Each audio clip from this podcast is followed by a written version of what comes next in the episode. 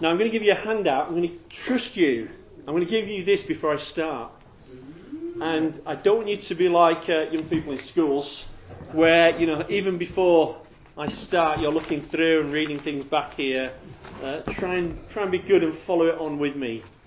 So I think no we've facilities for PowerPoint. Yeah, so there's no PowerPoint because I, I, know I know Dick Lucas was really disappointed they couldn't use PowerPoint um, today. So um, they couldn't even provide us with a screen. So, so uh, thank you, Janice, for for producing these for me.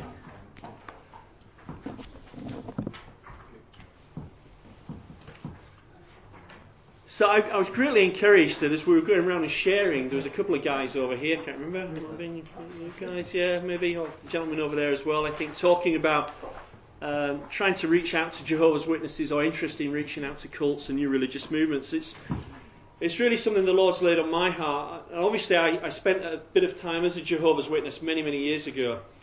But um, I find that we as evangelists and people trying to reach people with the gospel, we, we want to reach those that are uninformed, but what about those who are misinformed?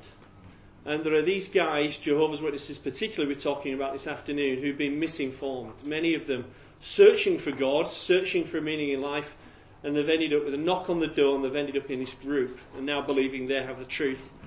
And uh, many Jehovah's Witnesses have spent time in our churches as well, which is uh, interesting. They'll say, Well, I used to go to Sunday school or I used to be in false religion, as they would call it. And uh, but I never really knew what I believed or why I believed it, and that's a real key issue. What we're thinking about today. If we don't know what we believe and why we believe it, then we're open to be caught by some of these groups. So, for example, if you don't know um, why uh, be able to defend, for example, the deity of Christ, or know why the Trinity is true and biblical, um, these guys will come along and tie you in knots and make you think very quickly that uh, the Trinity doesn't exist, that Jesus can't be God. And if you've never really gr- grappled with that yourself and really understood that and what the Bible teaches about those things, you can be open to these guys. So, uh, just a bit of a, a precursor there to what I want to say. So, I joined the Association of Evangelists last August, and um, with this particular idea of being an evangelist to new religious movements. And uh, I find that's a, a, good term to use with these guys. They get simply get offended if you call them a cult. I don't know why. But if you you know if you talk to them and say, well, you know, you belong to a new religious movement, they don't really get that term, and so it's more neutral, and so they're they're accepting of that. But they are cults to all intents and purposes. So I, have got a ministry, a website called Cults Investigated, and I put on there sharing the truth in love because that's what we need to do. We're not going to attack them. Um, we're not going to uh, to just get into an argument with them, but we, we want to win them for Jesus and love them. And um, so I've got a website. Uh, you can see there as well. There's a little page from the website. You can go on there. After today, if you want any information, any any questions that haven't been answered today, if you want any literature about some of this stuff, I can send it on to you. So just just drop me an email.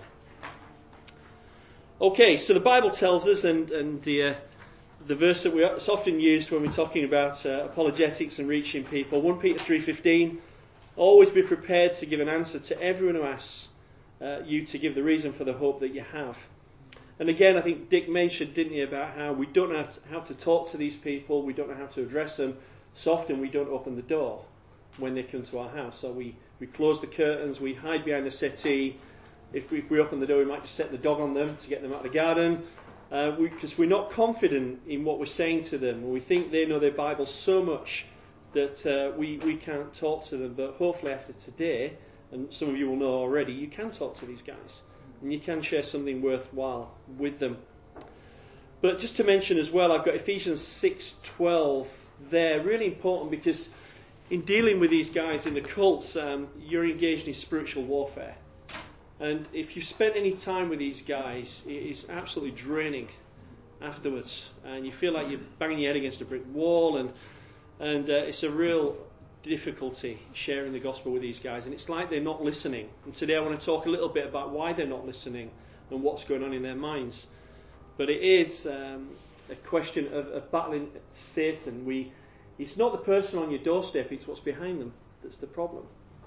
And so we're told in Ephesians 6:12, "For our struggle is not against flesh and blood, but against the rulers, against the authorities, against the powers of this dark world, and against the spiritual forces of evil in the heavenly realms. So if you are engaging these guys and on a regular basis or you're starting to meet them, I would suggest you get people to pray for you. Let people know you're meeting them. If you've got the names of these JWs, tell people their names, um, tell them when you're meeting, get people to cover you in prayer so that um, you will be protected somewhat. I like these verses in Romans 10, uh, 1 to 4. You can see I've, I've added JWs in there. Um, usually it would say Israel, but um, this is from my perspective as someone who's been involved with Jehovah's Witnesses, uh, as it was for Paul and, uh, and Israel. But if we put JWs in there, it says, Brethren, my heart's desire and prayer to God for Jehovah's Witnesses is that they may be saved. For I bear them witness that they have a zeal for God, but not according to knowledge. Interesting, Dick was talking a lot about knowledge. For they, being ignorant of God's righteousness and seeking to establish their own righteousness, have not submitted to the righteousness of God. For Christ is the end of the law for righteousness to everyone who believes. So, Jehovah's Witnesses, as you know, are incredibly zealous. They are everywhere. And um, so um, they're, they're, all over my city, Bradford. I often sort of tell this little story of I was talking to some guys at our church about reaching out to Jehovah's Witnesses, and one of the guys, Jeff, he goes to work really early in the morning, and um, a while back, sometime last year, he he called me. It was around about 6:30 a.m. or something, and he's like, Tony, I'm at, I'm at the train station in Bradford, and there's some Jehovah's Witnesses here what do you want me to do? You know, so I jump out of bed, put my sort of cult buster uniform on, and come down. Talk to them, Jeff. You know, that's what I told you to do. But they're everywhere: train stations, city centres, knocking on doors, standing with their carts. They're ex- extremely zealous, um, and they have a zeal for God, but it's based on a false gospel, false knowledge, false biblical knowledge. Uh, but they don't realise that, obviously. So, when a Jehovah's Witness knocks on your door, what do you do? So, I'll give you a chance to share. What, what might you do? So, I come along, you open the door, I give you my spiel about, um, you know, uh, is the world a bad place and it's terrible, and, you know, what do you think about these things? What, what might you say to them? Don't be shy. There's no, no right or wrong because I thought I was on your blacklist. You don't normally knock on my door yeah. to start with. Yeah, and they'll say, "Oh, how are you?" And then they'll go, "Yeah, yeah." yeah so. I usually go straight to John's Gospel. Mm, really good place to go. Yeah, anywhere particular in John's Gospel? Where it says um, Jesus, uh, the Word is a God. Yeah. And I then say to them that sadly, I, I, I'm so sad for you do not know. Mm. Jesus is God. Yeah. Yeah, very good. John's Gospel's good. John 1 1's a good place to go. We'll talk about that in a little while. I, yeah. I've got some. How did you become a JW? That's not what we're talking about at the moment. yeah. Yeah. Um, because at yeah. some point I wanted to share my testimony with them. And just, yeah, do you see what, that's, that's what. Yeah. That's what I can tell you what happened to me in, in, in yeah. very quickly. Um, so I, I, spent three and a half years with Jehovah's Witnesses. Um, they knocked on my sister's he door. didn't ask you how did you that become Oh, sorry. No, that was my question that I would ask them. Oh, you would ask them? Yeah. Sorry. I'm sorry. Yeah, it's been a long just to, just to quote I've been Dick, in London 24 just, hours. Just to quote Dick, can you wake up, please? yeah, sorry. sorry, yeah. Sorry. I'd ask them that. You'd ask them how they became yeah. a JW? Okay, yeah. I'll tell you my story later. Yeah. yeah, okay. Yeah, that's good. Yeah. You could ask them, yeah. Um, have you always been a Jehovah's Witness? Were you brought up in the Jehovah's Witnesses? Yeah. What caused you to join yeah. the Jehovah's Witnesses? Good question. Good. And how, what percentage-wise, what would that be of those brought up in it and those who've become? Oh, I don't know. I don't know exactly. 50-50 or? I would say more more brought up in it than really? than those converted to it. But yeah, a, once I've spoken to that, yeah. Yeah. Really? Yeah. yeah, I think so. Mm. One time I, I before they, I just, before they start their spiel, I, I would stand and say, I know what you're here for. I'm going to tell you what happened to me when I was 13 years old. Mm. And I give my testimony. Yeah. And then I would say to them, do you know the Lord Jesus Christ is your own personal Saviour? Yeah. yeah. And then they, they try and go into another uh, part of the Bible. And I say, no, what's answer my question? Yeah. And they can't seem to. Yeah, that's really was good. Was there a time when you sort of knew that you were not Christian, but they don't seem to be be able to answer that follow-up question is really important from on the back of a testimony, I think. To say that's that's my testimony, that's my story. What's your testimony? Because they don't have one. And that's what I'm And that's what you're getting at, isn't it? Yeah, Just that's where- get off the Yeah. contentious issues to uh, Absolutely, yeah. We're going to talk about that in a while, aren't we? Because we, As an aside, can I just ask one question? yeah. Is it true that there are more ex-JWs than there are JWs? Um, uh, potentially, yeah. I Yeah. Again, I don't know statistics. There's a there's a big group of ex-JWs, and unfortunately, these these guys come out of the group and they, they just become atheists. Really, Yeah. go back into the world. Uh, like anybody in a cult, I think once you realise you've been conned, um, Yeah. it's hard for you to accept other things. Then, so I, I know some ex-witnesses who are now Christians, but it's been a struggle for them to find a church to go to when they come out for a start. And again, when you belong to a group like this who say we know the truth, we can understand all the Bible, and it's, it's very rigid, to go into a church like a friend of mine uh, uh, named Jason, he, he left the JWs. He was looking for a church to go to, and the first church he went to, he said, I don't think the vicar even believed the Bible, let alone anything else. So, so to go from sort of this where you know it's very solid and you're told everything into sort of this wishy-washy stuff is really, really hard for them. Uh, they want they need it to be replaced with something solid as well, if they're going to accept that. But the, yeah, there's lots of ex-witnesses. No, I mean people go in for a while and then and then leave. Um, you know, they've got a big turnover. Um, So yeah, I'll tell you about a guy I once heard giving his testimony. He was uh, an ex-Jehovah's Witness, and he said um, he was talking about what to say when they knock on your door, and he said he once did this to some Jehovah's Witnesses. He said they knocked on my door, and I opened the door, and I gave them a big smile and welcome them, and I said it's fantastic to see you here today. I knew you were going to come to my house today. And they looked really surprised, and they said, "How how would you know that?" And he said, "Well, I was reading my Bible this morning." And they got all excited and said, Really? Were you, were you reading Matthew 24:14, which says the good news of the kingdom we preach in all the inhabited earth? He said, No, I was reading Matthew 7:15, which says, Watch out for false prophets who come to you in sheep's clothing, but inwardly they're ravenous wolves. So I don't suggest you do that, but I'm being accompanied. She opening it so we can hear more. Yeah, so yeah. yeah. That's okay. Uh, The key thing is to say something. To say something. To not avoid them. Testimony is good. We're going to talk about these things a little while. Testimony is good. Questions is good, are good for Jehovah's Witnesses. They're programmed to answer questions. So we want to do that. Um, Dr. Walter Martin, who wrote the book The Kingdom of the Cults, uh, once said this. He said, The average Jehovah's Witness can make a doctrinal pretzel out of the average Christian in about 30 seconds. That's quite a statement. But again, they are trained in, in all that they're going to say to you. That's all they do. They train to answer your questions. And um, I remember hearing, have you heard of Dr. James White? You may have heard of James White. He's a, an American apologist. He was saying um, he, he once uh, had a, a Jehovah's Witness housewife knock on his door and she stood uh, in his doorstep for about 10 or 15 minutes explaining the Greek of John 1 1 to him. And um, just really going through it all and everything. And he was like, "This is this is just a, a, housewife, you know."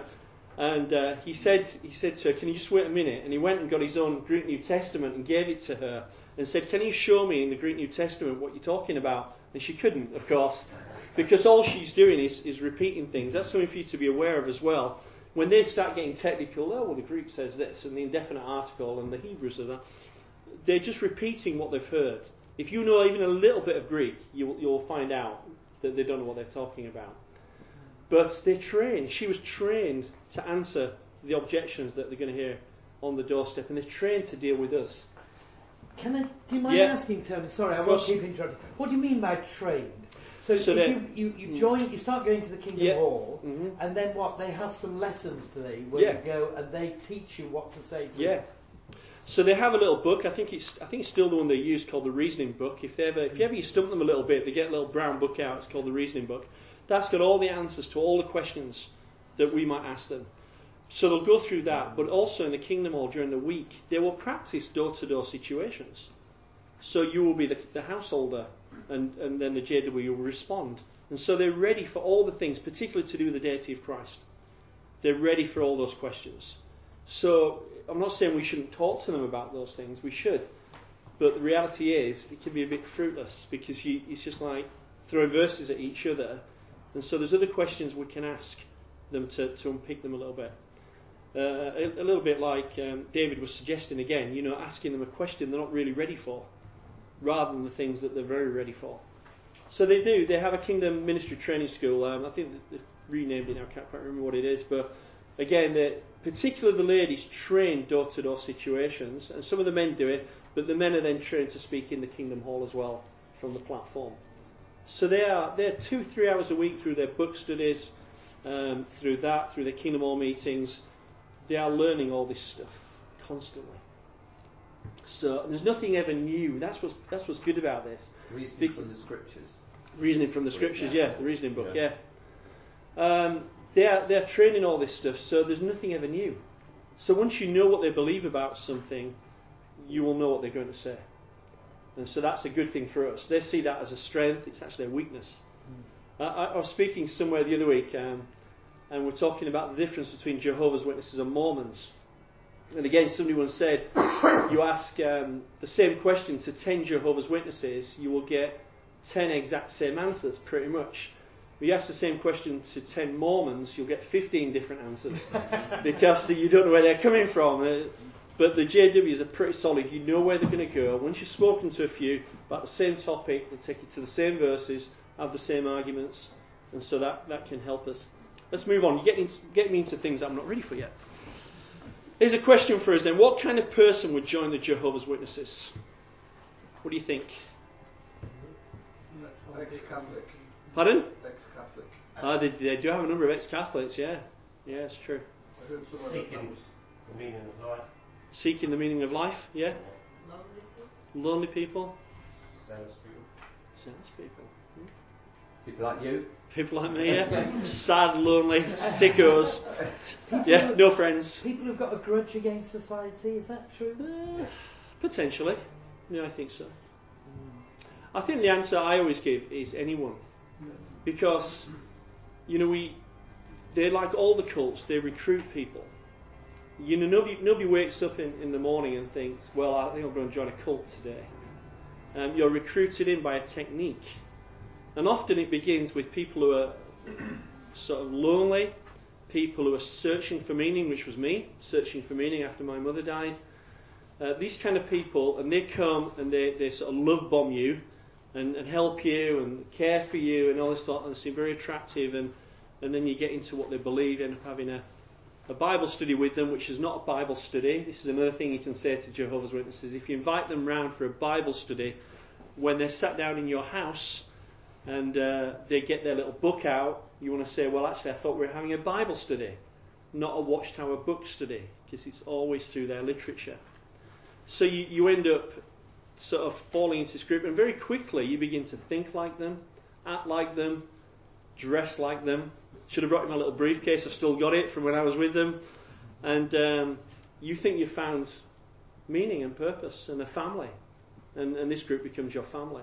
So any any of us are susceptible to these groups, and that's why not everybody or anybody should have them in their house. And um, careful who you send to the door. You know, don't send your teenager to the door to deal with them or something because you don't want to. You've got to be very careful because the devil's soul.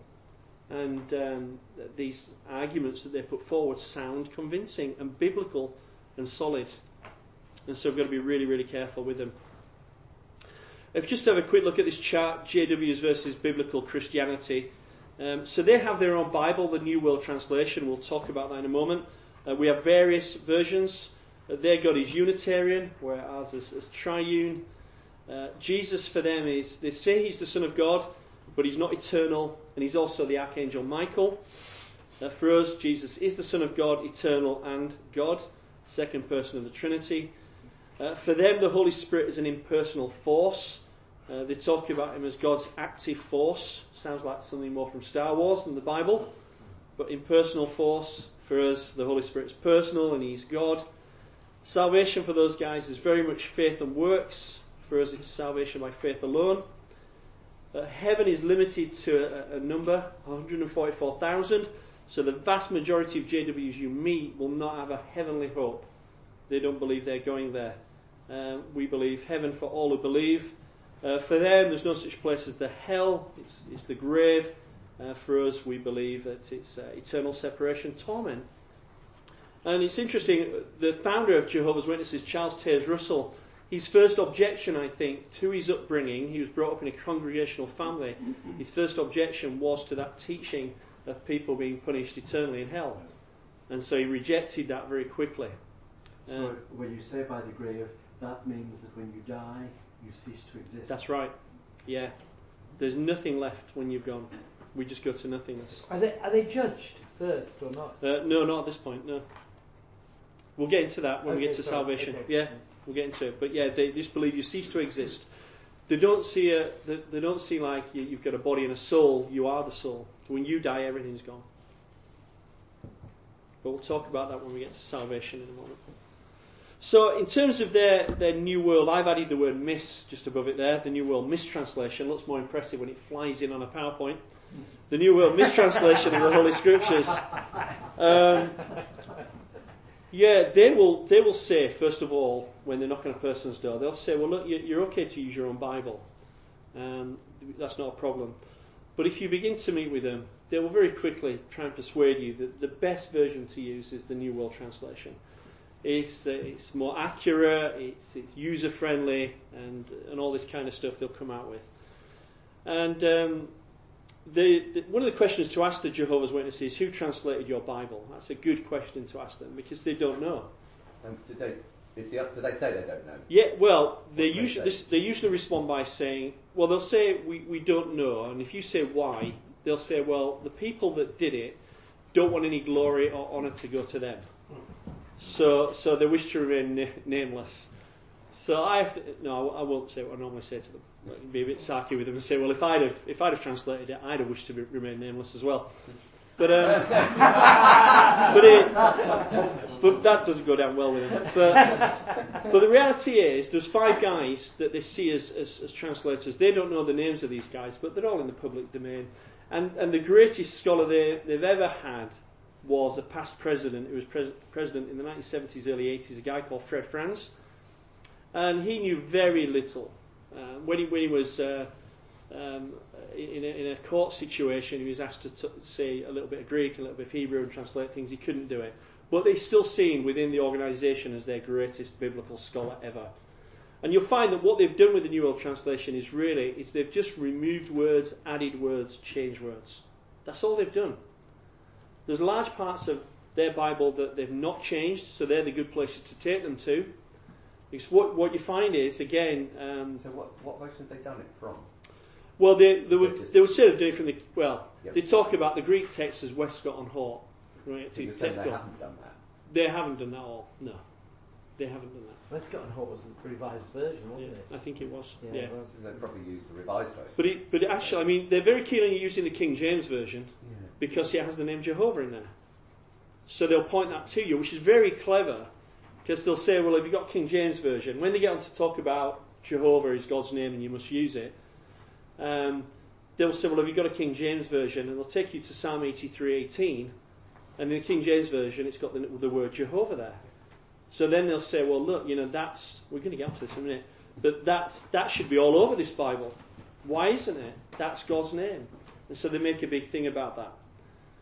But the fact is, they don't know who translated their Bible. So a valid question from us is to say then, well, how do I know I can trust it? Because whatever version I use, I could get you the names of the scholars and the people that were behind that, and you can check out their credentials. But why should I trust your version if you're not telling me who translated? And again, you know, they'll say, well, they wish to remain anonymous. They don't want any glory to go to them. You can point out that Paul was very happy to put his name against his writings. You've got Matthew, Mark, Luke, and John. And again, you can say something a, a little bit silly with them, perhaps. But again, you know, I, uh, sometimes you have to go down this road with JWs to get them to think what what you're on about. But I'll say sometimes like, you know, imagine you've got really bad toothache on my doorstep right now, and I tell you I'm a dentist, and if you come inside, I'll whip that tooth out for you. Would you let me do it? And they'll probably say no. And you say, why not? They'll say, well, I'd want to know you that you're a dentist. So you'd want proof of that. You'd, you'd actually want to see my certificate saying I'm a qualified dentist to pull your teeth out. You wouldn't let me do it unless you knew that, and rightly so. So who wrote your trans- who, who translated your Bible? So throw that question at them, makes them think. Um, you could ask them this as well: Why does your Bible add the name Jehovah in the New Testament when it's not found in the Greek anywhere? Again, um, they'll say, well, we've added the name Jehovah in the New Testament where it's a quote, direct quote from the Old Testament. So they'll say where the name Jehovah appears in the Old Testament, we're right in translating it as such into the New Testament. But there are a few places as well where they've added the name in and it shouldn't be there whatsoever. So, but don't make a big thing about the name Jehovah. You don't need to do that. And why does the New World Translation insert the word other four times into Colossians 1 when it isn't in the Greek manuscripts? Doesn't this change the meaning of it? Now, a good thing to do with this before you uh, before you ask them that question, you could ask them um, if they have something called a Kingdom Interlinear translation with them. They often have. It's uh, just a, an interlinear they'll have in their bag. And when you get their Kingdom Interlinear translation out and get them to look at Colossians 1:15 to 20, you will look at it's got the Greek and it's got the literal English underneath and you'll see that just looking at the Greek with the English underneath, the word other is not there. But then when you move over to their translation down the side, they've inserted the word other four times. Now, in their new version that came out in 2013, um, they've, they've changed it because in the version before that, the word other had brackets around them showing that it had been added. So you could say, well, why have they got brackets around it? And they'll say, well, actually, it's to help it make a little bit more sense. um, but now in their new translation, they've removed the brackets completely, so it looks like it's actually in the text. But you can show them very clearly from their, their own interlinear, the word other is not there. So why have you added that in? Now, I've, I've put in, a, in your handout there Colossians 1 um, 16 to 21 this is their kingdom interlinear, and you can see there the word other that's been added on the right. So they don't have brackets around them now, and it changes the complete meaning. So if you take the word other out, like, like you would in our version, uh, start back in verse 15, it's talking about Jesus. It says, He's the image of the invisible God, the firstborn over all creation, because by means of him all things were created and then further down, all things have been created through him and for him. Also, he is before all things, and by means of him, all things were made to exist. So you see, by adding the word other in there, they've changed the, the meaning of, of what Paul is saying there. What they're saying is because they believe Jesus was the first thing to be created by Jehovah, and then Jesus created everything else, Jesus could only create all other things. He couldn't create all things because he was creating himself. So they've added that word in, changing the word of God to fit in with their errant theology and their errant doctrine. But if you show them it's not in the Greek, that's very helpful. So they've got to think about that then. They've got to think, why is that word in there? And that's the point of trying to, trying to get them to consider um, what they're being taught and what they're believing. Another useful thing, because they'll often say, well, it just makes it more clear. Well, don't make it more clear at all, but they, they don't see that. So again, you just use a silly example like, you know, I, I begin a new job and um, I get a contract, and in the contract it said, uh, Tony, you will work every day this week for a thousand pounds. And I get home and add the word other in there. Tony, you work every other day this week for a thousand pounds. Does it change the meaning? Of course it does. So sometimes it's good to just use silly illustrations with them so they understand what you're saying. But yeah, they've, they've done that in lots of places. And again, get in touch with me after today. I can send you lots of other examples of that. Is that okay? Just, is that all understandable? Mm-hmm. Good. You understanding my Yorkshire accent? Mm-hmm. Really good. So is a lot of this stuff on your website as well? Um, there's there's some uh, articles on my website and some of the stuff there, but a lot of stuff I've just got at home that I can send you copies of, especially their their documents and articles that they slip up on and stuff like that. But yeah, I can send you lots of things. The name Jehovah um, is a big thing for Jehovah's Witnesses. If you've had a chat with them about this, they get really uppity if you don't use the name Jehovah. I was talking to some JWs. They got this guy got really wound up with me. He just walked away from me screaming, "His name's Jehovah!" And um, Because I, I used to say to them, well, look, you know, I'm, I'm a Jesus witness. You know, Acts 1.8 says, Jesus says, you'll be my witnesses in Jerusalem, Judea, Samaria, to the ends of the earth. I'm a Jesus witness. But they're Jehovah's Witnesses. So they, they've been told and they're convinced that Jehovah is God's name and it must be used. Um, you've got that little bit of Hebrew there, um, which again, reading from right to left, translates as YH, uh, WH. So we'll often use the name Yahweh for God. And even in Watchtower literature, they admit that the most accurate, or the nearest we can get to being accurate for the name of God is Yahweh. And then they insist you've got to say Jehovah. So what's all that about? but um, again, you don't have to make a big issue of this. But if you want to go down this road, uh, Jehovah is not the name of God. Um, and I think, you know, I was, I was in Israel last year uh, with my wife for the first time, and it's interesting, you know, I was speaking to a Jewish lady there, and she'd only have ever heard of the name. This is, this is a Hebrew speaking uh, Jewish woman. She's only ever heard of the name Jehovah because of Jehovah's Witnesses. Otherwise, it didn't mean anything to her. It doesn't mean anything to her. And so this YHWH or Yahweh, which we can use, but they've insisted it's Jehovah. They took the YHWH, anglicized it, made it JHVH, stuck some vowels in. You can say, where did you get those vowels from? Well, originally they took the word for Lord, Adonai, took vowels out of that, stuck it in, and made up a name.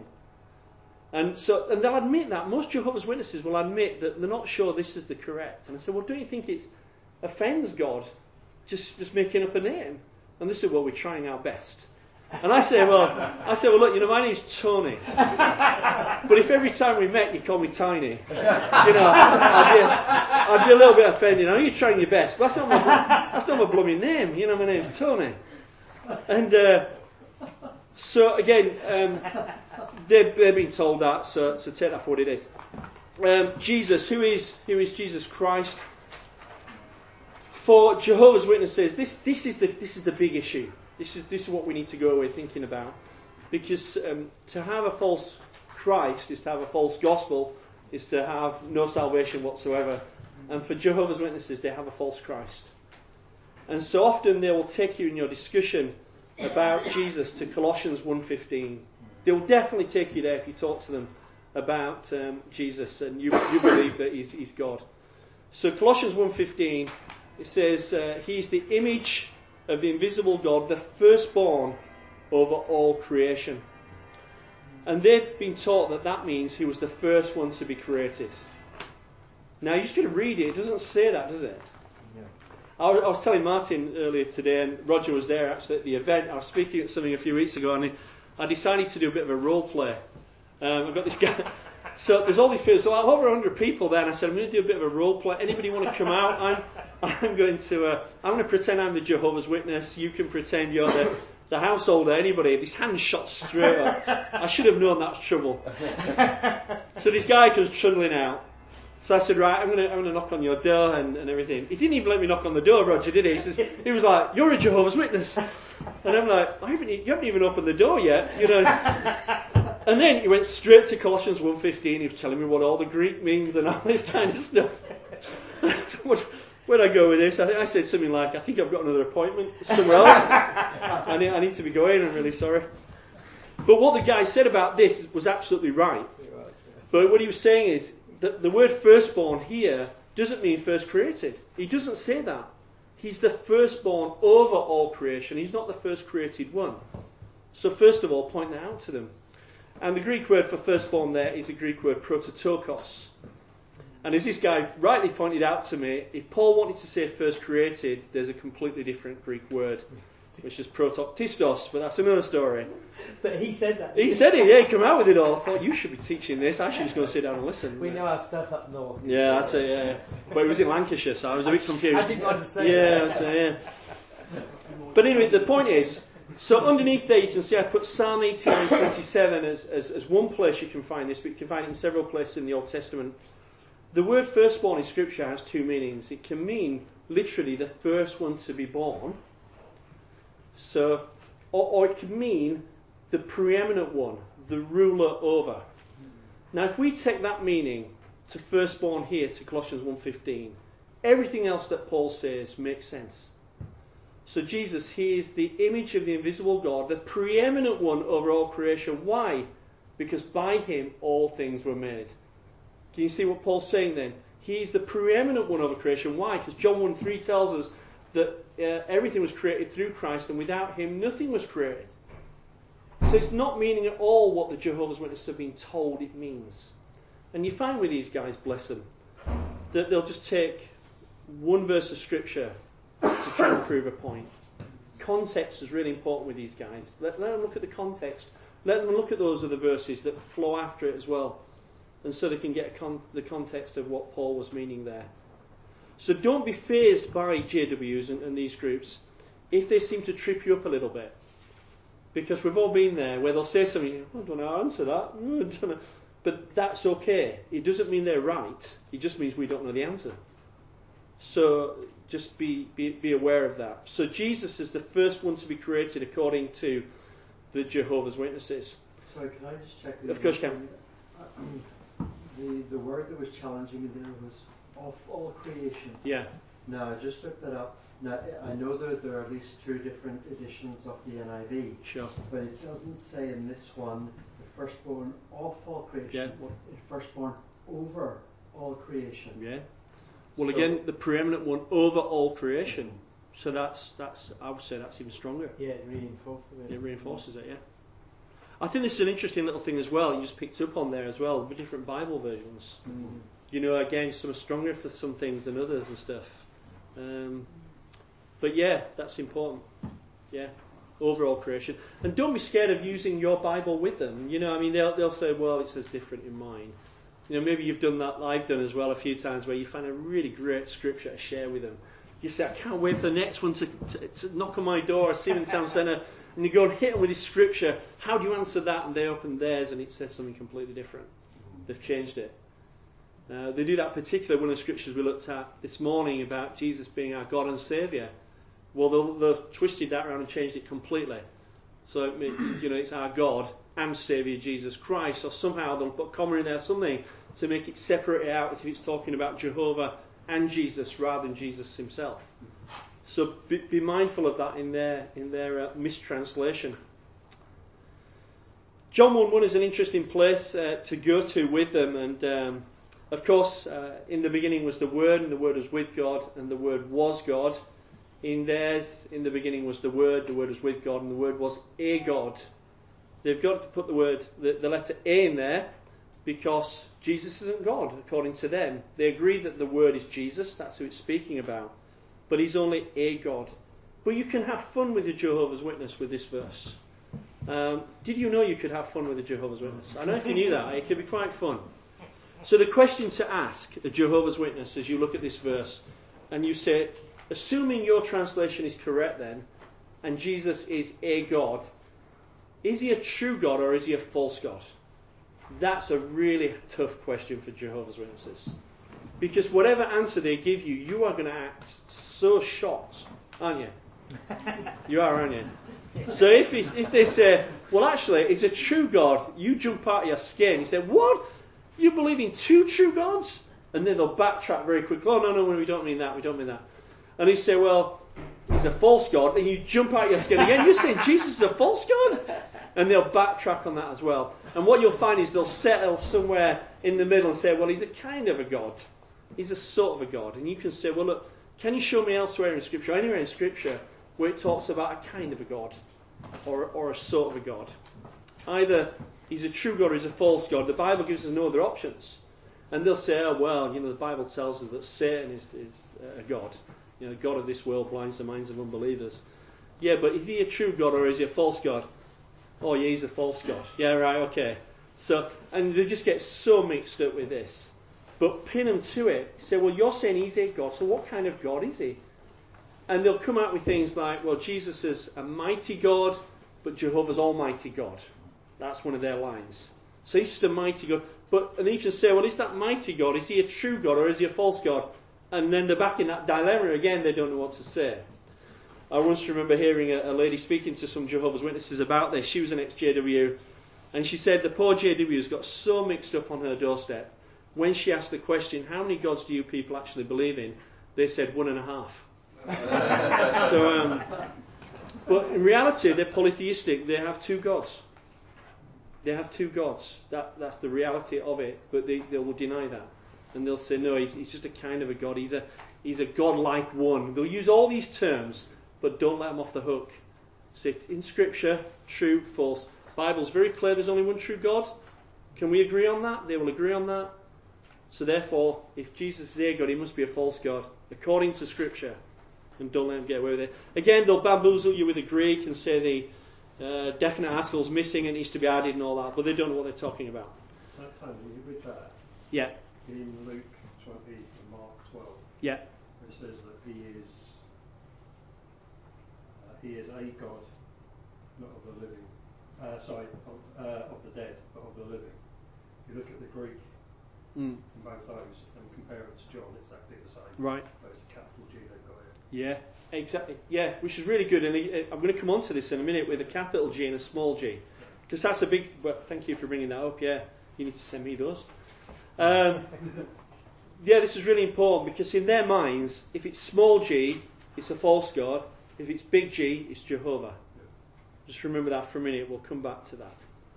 So the Watchtower Jesus. This is this is just amazing when you sort of understand the Watchtower Jesus. So first of all, the Jesus of the Watchtower didn't exist. So he's not eternal. He had a beginning. Jehovah created him as the first of his ways. They're taught. So he didn't exist. When Jehovah created him, he didn't create him as Jesus. He created him as the Archangel Michael. So he existed as the Archangel Michael. When the time came for Jesus to be placed in Mary's womb, the Archangel Michael ceased to exist. There's no explanation for that.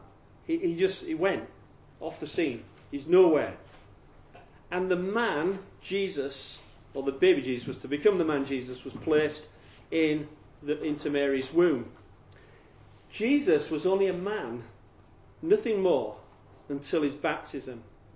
And as it, his baptism, it's there he became the Christ or the Messiah.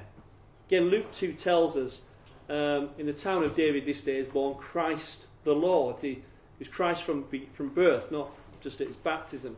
But this is what they believe. When he died, he didn't die on a cross. He died on an upright pole they call a torture stake. Another just a little red herring they like to come out with. But when he died, he was non existent for three days and for three nights. So you say, well, what happened to him? What happened to his body? They don't really have an answer. I've got a Watchtower article at home that says he was dissolved into gases. Uh, where's that in the Bible? That's in somewhere in the Apocrypha at the back. Is there a theological reason why they say stake above cross? It's, it's purely all this is to do with, in my understanding, it is to do with them downplaying the cross and the deity of Christ. It, it really is a red herring. You know, you can get into a little discussion with them about the word stauros, which is the Greek word, whether it means upright pole. Even if you meant upright pole, he had a, maybe a crossbeam that came and they put to it, which made a cross. But it, it's a red herring because ultimately Christ died. So I don't think we need to go on about that. I'll, I'll let them off with that.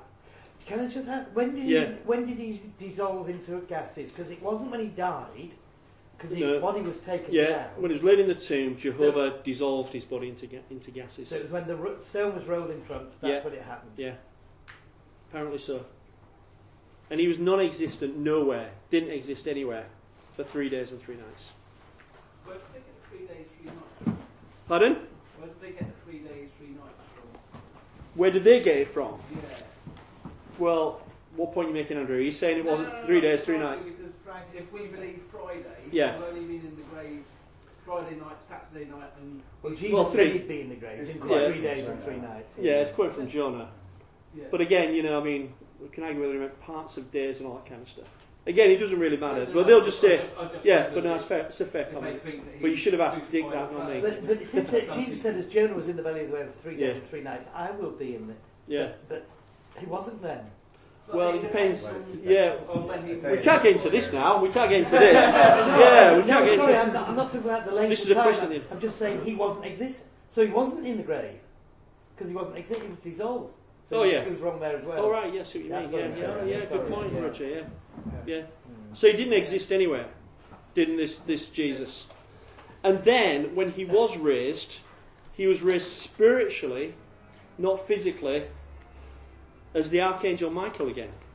So it's the Archangel Michael that exists now, not the man Jesus. He came back then. He came back, but spiritually, not physically, and he's the Archangel Michael now again. So, as I put on the bottom there, which is usually a good reveal on a PowerPoint, Hebrews 13:8. Jesus the same yesterday, today, and forever. And for these guys, man, who is this Jesus? Who is this Jesus? Non-existent, then an angel, then a man, then dissolved into gases, then he's an angel again. Is this who died for you? This Jesus? So what do they do with the resurrection appearances and Thomas, my Lord and my God? Um, again, they, they believe he was it was not Jesus really. It was someone sent to fool people. So, so Thomas was in, in error, falling down and worshipping. Oh yeah, we're going to talk about that in a minute. Yeah, they'll say, well, again, I think there's a bit of difference of a shifting of, of thoughts with the Jehovah's Witnesses with this. I think most JWs won't deny it's Jesus, but in their thinking, it wasn't a physical Jesus before them. It was a spiritual Jesus at best, but these were all disguises to, to shroud who he was. Because I use when I'm sorry, Mm. Tony. I Yeah, use yeah. when I'm talking to them. When I go up to them at the stand, Mm. I go take them to John two. Destroy this temple in three Yeah. days. I'll raise it. And he spoke of the temple of his body. That's right. So he said his body would rise, Yeah. but they deny the bodily resurrection. Yeah. And of course, him eating fish. Yeah, Uh, of course. Yeah. and the cigar What they can I s- sorry Yeah, go just for it, think, no, what they then say to me is ah well Jesus um, uh, one Corinthians says flesh and blood will not inherit the kingdom Mm. of God. Mm. But I point out how Jesus said, "Touch me and see." A ghost does not have flesh, Flesh and and bones. Doesn't Yeah, say blood because his blood Yeah. was poured out on the ground. That's right. Yeah. That John two nineteen, I wasn't going to go there as well, but I'll tell you. No, no, you're right. You brought it up actually. Is a good Trinitarian verse to use with it as well. John two nineteen, because the question is who ra- you know who raised Jesus from the dead.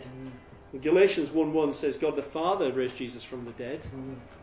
John two nineteen, you've got Jesus saying He's going to raise Himself from the dead. Uh, and then you've got Romans 8:11, which says the Spirit of Him who raised Jesus from the dead. So if you show them, they're all good to show them in their Bible, those three verses. How many times did Jesus rise from the dead?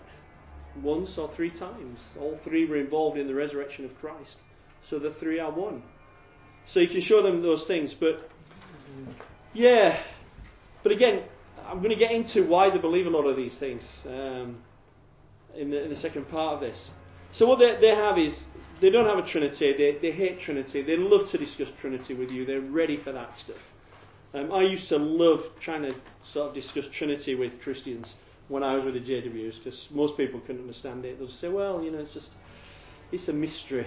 Well, that doesn't help a Jehovah's Witness saying it's a mystery. Um, but for them, they have God the Father who's Jehovah. Uh, they have the Son Jesus who's created, and the Holy Spirit who's an impersonal force. So that's their unbiblical Trinity, as it were. So, in terms of salvation for Jehovah's Witnesses, I mentioned they have a, a limited number going to heaven, 144,000, and what they do is, like a, a lot of cults do, is uh, who would see themselves as Christians, they would use Scripture to try and defend their position, and it doesn't even make sense. So, for example, they look at Jesus' words in Luke 12:32, where he's te- speaking to his disciples, and he calls them a little flock. And they link that to Revelation 7, where it talks about 144,000, and they say that's the same thing. The little flock and the 144,000 are the same thing. There's no reason to link those scriptures together, those thoughts together whatsoever, but that's what they believe. And then when Jesus is speaking in John 10:16, and he talks about other sheep that he has, and we know that to be the Gentile believers coming in, they link that to the great crowd, those without a heavenly hope. So they have a little flock of 144,000 going to heaven, and a great crowd of other sheep who are going to live forever on a paradise earth. And nearly every JW you will meet will say they have an earthly hope. They don't believe they're going to heaven. How do they know if they are going to heaven? Well, they have some fuzzy feeling and they decide when they have the memorial meal once a year, where it's the only time they pass the bread and the wine round, you can only partake of it if you believe you're one of the 144,000. So often it goes round, and goes back to the table again, nobody takes it. So it's just like a denial of what Christ did. 144,000 been accounted for now? Oh, more than. More than. Oh, more Yeah, I mean, they have to move the goalposts, of course, because. So, what, what, what they believe about the 144,000 is everybody who partakes would have, um, would have been seen as one of the 144,000, and they record around the world how many people partake. And in their yearbooks from quite early on, they recorded about 8 to 12,000 every year. So, like, it just keeps going on. You think, well, that's, that's full then, isn't it? But then they, early on again, they thought this through a little bit and they decided that the door to heaven shut in 1935. Don't know where they got that from. That day. So you had to be a certain age as well to be, you know, if you're a young person drinking this, you get a clip around here and say you shouldn't be drinking that. But, but, but now again, because that generation that they thought the end would come within that generation, they've changed it now completely. So now it's open for anybody to partake again. So I was one of these memorial meals. I, I don't know if it was last year or year before. I saw someone partake. I asked the elder, I said, Are you going to have a chat with, with her? She's taken it. He said, Well, I don't know she. She's not from our congregation. I said, Well, don't you have to check her out? You know, and I said, Well, no, not really. He says, um, You know, just if she thinks she's one of the 144,000, that's okay. So I challenged him and said, Well, look, I think, I think he'd be full by now, surely. Look at your, your yearbooks and all the numbers. He said, Yeah, I know. He said, But um, we've had a lot of uh, people who had a heavenly hope, a heavenly calling who have, have, sort of gone apostate, so there are vacancies in heaven. and so we never know quite how many are still there Did to you fill just it up. roll up to one of these memorial meetings? Yeah, it's a public event. You can anybody can go. Yeah, you should get you should get an invite through your door unless you're blacklisted and they don't come to your house. Yeah. But you get an invite through your door. Anybody can go. They want you to go, and um, you can you can go and be naughty. I do know people that go and partake. I, I've not done it. I don't, I don't want to cause hassle, but I, I do know people that have. I, you can what you can see it on YouTube. One guy went. I think this was last year. He went. Christian guy sat there when it comes to him. He's drinking it. He's eating it, and he stood up and he's like, "I'm taking it because I'm going to heaven because I believe in Jesus." Well, they ushered him out of the building, as you might imagine. But um, I think more and more people, are ex-witnesses who are Christians, or people just object to them, are going to these memorial wheels just to ca- cause a bit of havoc, really. But um, beneficial or not? say again, sir. Is that beneficial or would you? I don't think so. Do? Yeah. I mean, I, I think I think there's some validity in. I think some validity in maybe even being outside at the Kingdom Hall on that night, and, and maybe offering literature, or see if you can talk to people, uh, even a banner. I think you know, again, yeah, I think challenge them. I don't know if going in and drinking and. Causing havoc inside was really helpful, but I'm not saying don't do it if people want to do it. What was your purpose for being there then, I, I got an invite. but it's harder for me to go to them because most of them know me now. So um, I try and go. That's a Go disguise, yeah. Yeah, yeah, I, I, yeah, yeah. Go as a sort of like a Hasidic Jew or something. Yeah, um, yeah, just to just to be there, observe and chat to people. Yeah, you get to chat to people while you're there. The last one I went to, which I think was last year, there were some witnesses there. I didn't realise they were going to be there, but I'd been witnessing to them in, in Bradford City Centre, and they were there. Oh, right. And I could see them pointing me out as soon as I arrived, really. So afterwards, the elder came and had a chat with me straight away. Asked me what my purpose was in being there. And I said, I've got an invite and just come and, you know, be good to chat to a few people. So I spent some time talking to him, really, yeah. Um, It's, it's good to challenge though on great ground yeah, definitely. From Revelation, isn't it? Well, yeah, one about Revelation 19, one is great. Yeah, I think um, we're going to look at that. Don't go too soon. Yeah, but it is. Yeah, it's one of my one of my uh, things. Yeah, let's move on. False prophets. They are definitely false prophets. They will say we we're not prophets, or we're not we're, we're a prophet in a sense. They'll say things like that. A little bit like the true God and false God. Well, he's a God in a, he's a kind of God. They're kind of prophets. Well, what do you mean? We'll say, well, we just declare what the Bible teaches and things to come. But their record shows clearly that they've not taught things to come. They've actually taught falsehood. So on the slide there, why are you looking forward to 1975? I've got a lot of their literature um, from 1968 up to 1975 showing very clearly the excitement that was building about 1975. And people within the organisation so believed that Jesus was going to return and Armageddon was going to come in, in 1975, that they sold their houses, their, their, their businesses. They, they, there was a massive increase in door to door work, or, um, all that kind of stuff. And, uh, and it didn't happen, obviously. And so a good many, well, even it was about 250,000 in America alone, worldwide, maybe nearer to a million people left the organisation through false prophecy. And if you talk to them about 1975, they'll say, oh, well, we never, we, we didn't say it was definite. You know, people misunderstood. Well, you don't sell your house and your business. You're thinking on a, on a you know, your, your whim, thinking, well, you know, I think that's what they're saying. So, and they've done this time and time again. They're, they're much more careful about this stuff now um, because they've been caught out many, many times. But I've got their, their literature, so I can send that to you if you want to. Again, they're, they're told not to take apostate literature. That's any literature other than their literature, basically. If you try and say, look at this booklet or look at this book or whatever, they, they don't want to take it. If they do take it from you, it'll probably be in a bush around the corner from your house. Um, go and check it out and get it back when they've left. But um, if you give them their own literature, it's a lot more powerful. And because they've been so bound by their literature over their history, there's a paper trail for these things. So they can say, they started saying now, well, we made a mistake. You know, don't, don't you ever make a mistake? I can't believe, Roger, somebody, a Jehovah's Witness said to me, Tony, do you ever make a mistake? I said, I'm from Yorkshire, of course I don't make mistakes. but um, I said, of course I make a mistake, but there's a difference. And here's the difference. And again, I find an analogy is, is good with them in this, in this setting. Is to say something like this. Imagine I said to you, in five minutes' time, it's going to rain ice cubes outside. And five minutes comes along and it doesn't happen. Does that make me a false prophet? No, it doesn't. It makes me a poor weatherman.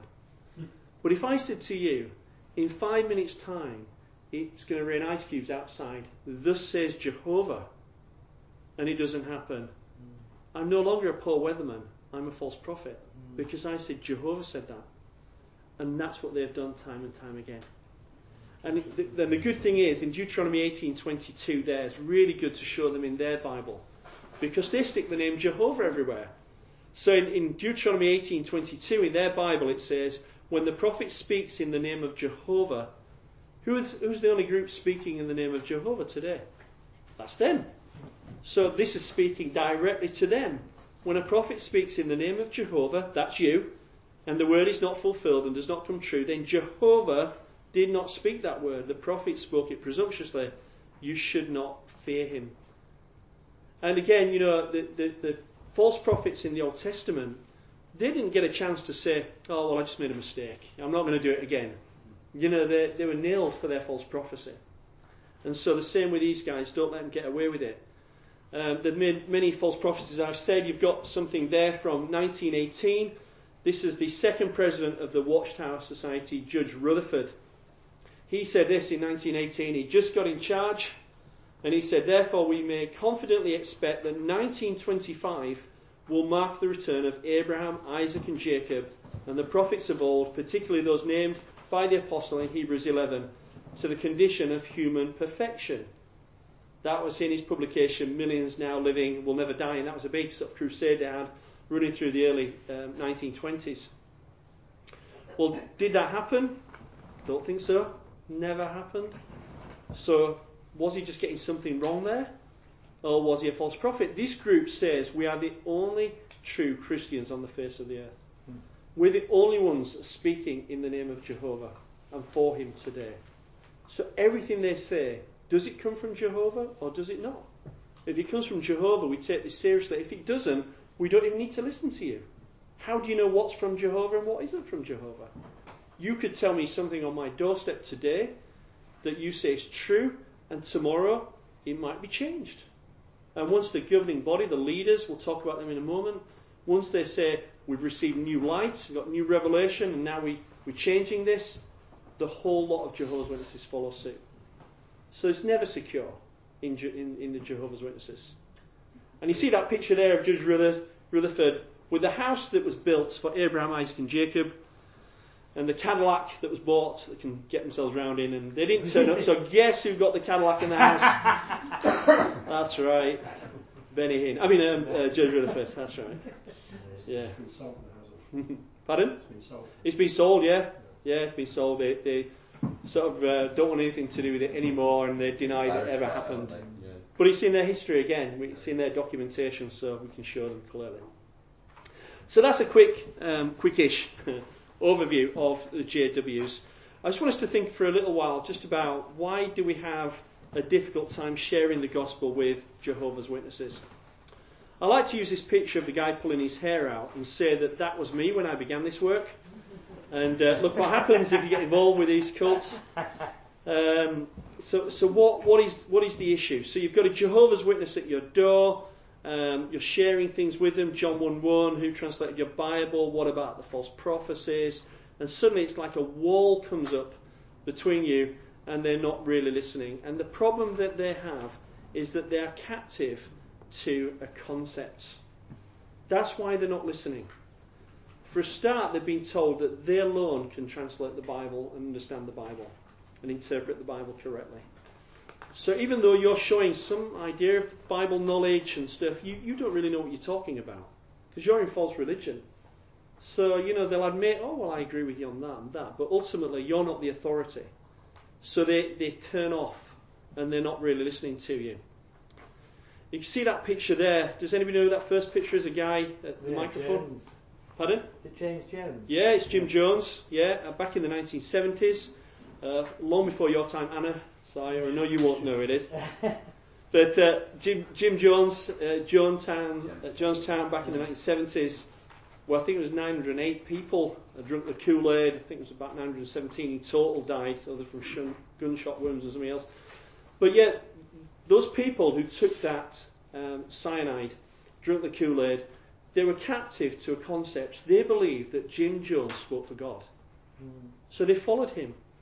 And they did what he said because he was speaking for God. They were captive to that concept. Anybody know the second guy? David Corey. David Koresh of the Branch Davidians. Uh, Waco back in the 1990s again.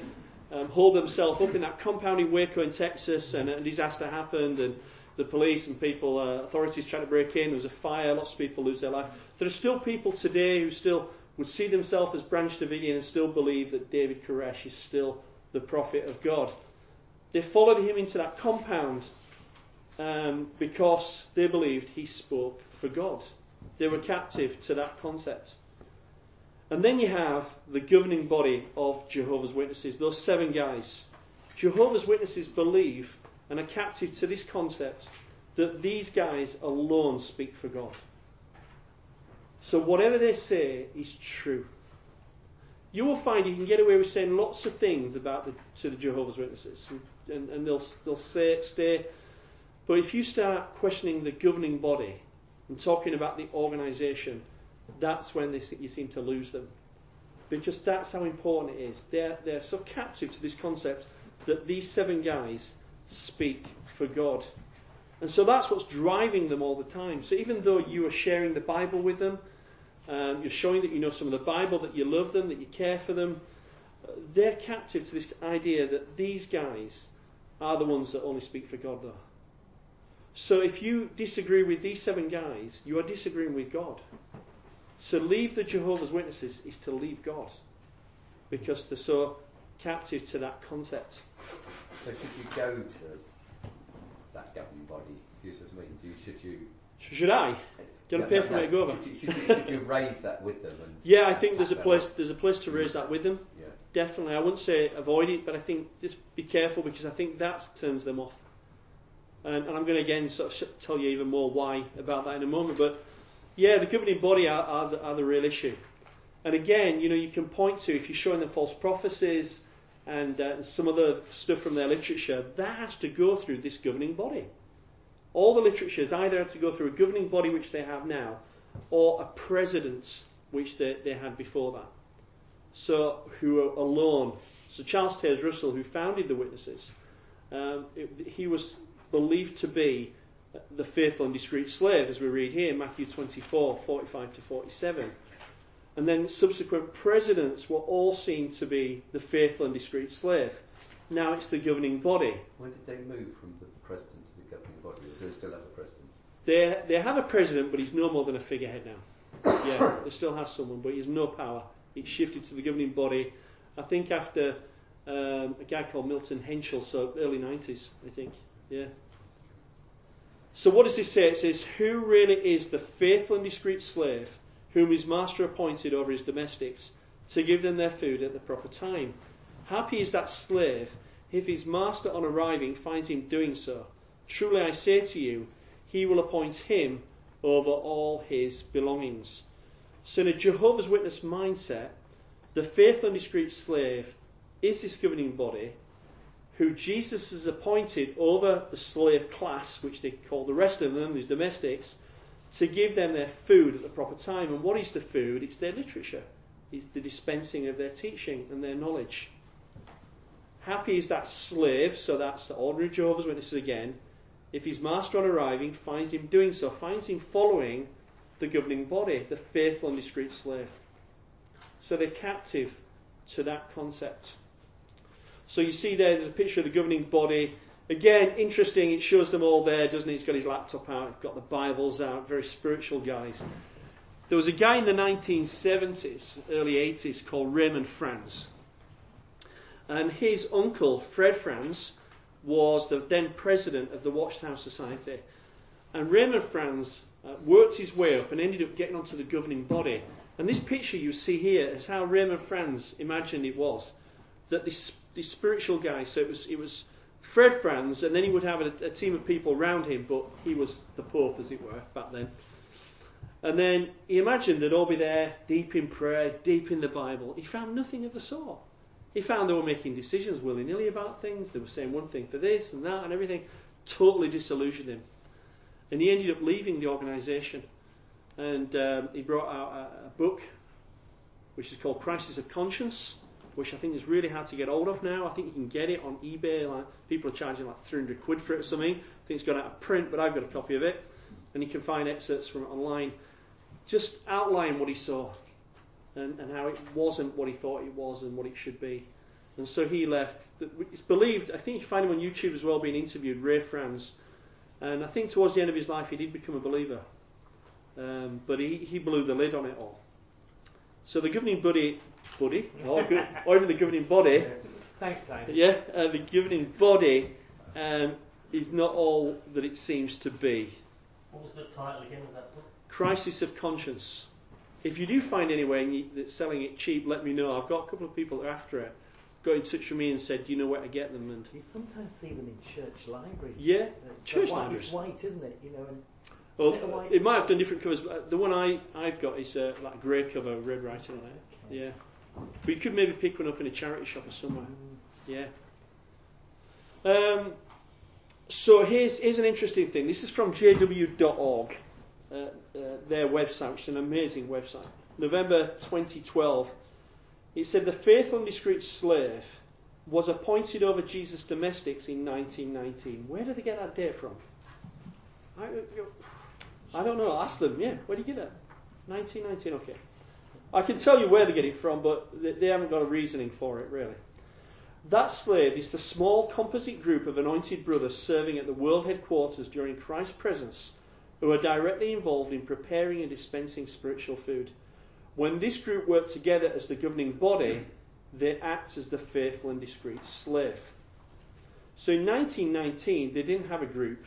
Then it was Rutherford. And then there was another three presidents after him who were all seen as the one faithful and discreet slave.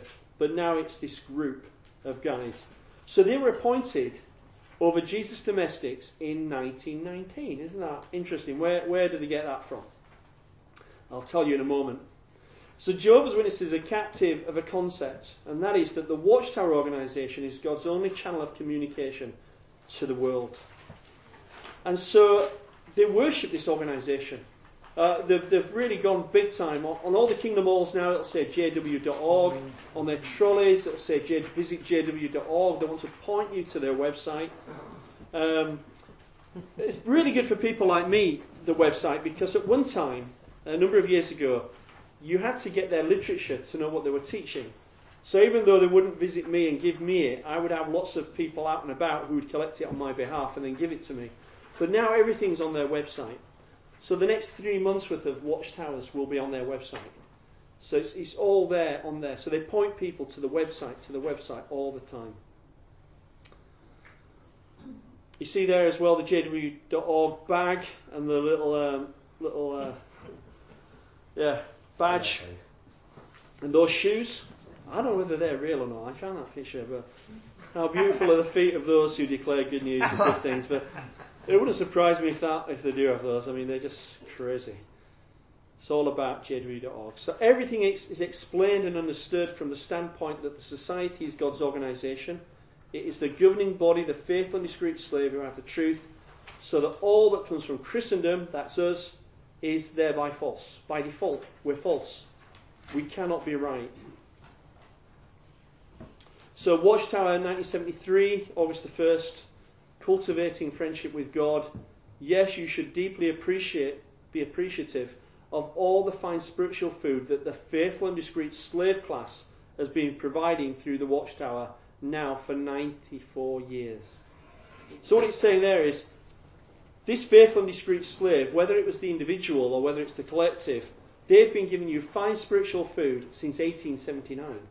But when you look back through their literature and you see all the false prophecy and the changes, how is that fine spiritual food? Well, it clearly isn't. But you should be appreciative of these, of these brothers. We need to obey the faithful and discreet slave to have Jehovah's approval. So, what does that say? You know, if you do not comply to what you're told, then you will not have Jehovah's approval. So, you toe the line. Since Jehovah God and Jesus Christ completely trust the faithful and discreet slave, should we not do the same? Again, so it's pretty strong stuff, isn't it? So you, you have to do everything they say, believe everything that they're saying, otherwise you're out. You will not be a Jehovah's Witness, you'll be potentially disfellowshipped from them. Let us think very quickly about 1919. Am I doing okay time wise? Am I alright? Yeah, sorry. You can have a little shake if you want. Wake yourself up. Um, 1919. So they say that the, the, the faithful and discreet slave was appointed over Jesus' domestics in the year 1919. This is from a book, Babylon the Great Has Fallen, one of their publications, 1963. It says the historical facts, and the question is, what historical facts? They, they just come out with these things. The historical facts show that 1919 was the year when the remnant on earth of the 144,000 kingdom heirs began to be freed from Great Babylon. In that year, the message of God's established kingdom began to be preached from house to house and publicly by Jehovah's Christian witnesses in a fearless way. The preaching of the kingdom, was established in 1914, was the fulfillment of Jesus' prophecy in Matthew 24:14. The good news of the kingdom will be preached in all the inhabited earth for a witness to all of the nations. So let me just sort of quickly explain what, what they're saying here is. They believe that Jesus returned invisibly in 1914. He was to return visibly in 1874 originally, and it didn't happen. They moved it to 1878. It didn't happen. They came up with a new date of 1914, and it didn't happen, but they decided to stick with that, and they said he has returned to take his place as, as the King of Heaven, but not visibly but invisibly. And only those with eyes of spiritual understanding will know that. Well, I clearly haven't got eyes of spiritual understanding because I don't know that. But that's what they believe. He returned in 1914. Now, an evidence that that is true is the First World War, obviously. Satan was miffed that Jesus was returning to take his place in heaven, so he wreaked havoc on the earth, and we had the First World War. Now, during the First World War, uh, Jehovah's Witnesses, along with uh, some other groups, were persecuted. Judge Rutherford, who was to become the second president of the Watchtower, along with two or three other guys, were all arrested and put in prison. But they were released in 1918 and set free. That's when they were freed from Great Babylon. This is what they're referring to here. Babylon had enslaved them, but now they're free. And because they're free, now they can do the work that Jesus has set before them. Now, what they say is that Jesus looked at all of Christendom in, in late 1918, early 1919, and he looked to see who's teaching the truth? And the only group that he found to be teaching the truth in, in late 1918, early 1919, was the International Bible Students, which this is what Jehovah's Witnesses were called back then until 1931, until they changed their name. So Jesus chose them to be the ones that would represent him on the earth because they were the only ones on the face of the earth who were teaching the truth. So that's what they believe. Let us think about that a little bit more. So we have Jehovah, who's father, we have Jesus, who's son, and we have Watchtower, who's their mother. So when I'm saying that you, you know, if you're having a go at the governing body of Jehovah's Witnesses, it's like you're attacking their mum. It's like you're having a go at their mum. And you wouldn't like it if somebody had a go at your mum. So they don't like it if you have a go at the Watchtower. You don't believe me that they think the uh, organisation is mum? Well, there's the quote. Show respect for Jehovah's organisation from Watchtower, May the 1st, 1957. In this way, Paul identifies Jehovah's wife as his, in, as his invisible universal organisation, the mother of Christ and of his joint heirs. So again, the organisation is Jehovah's wife. It's like mum.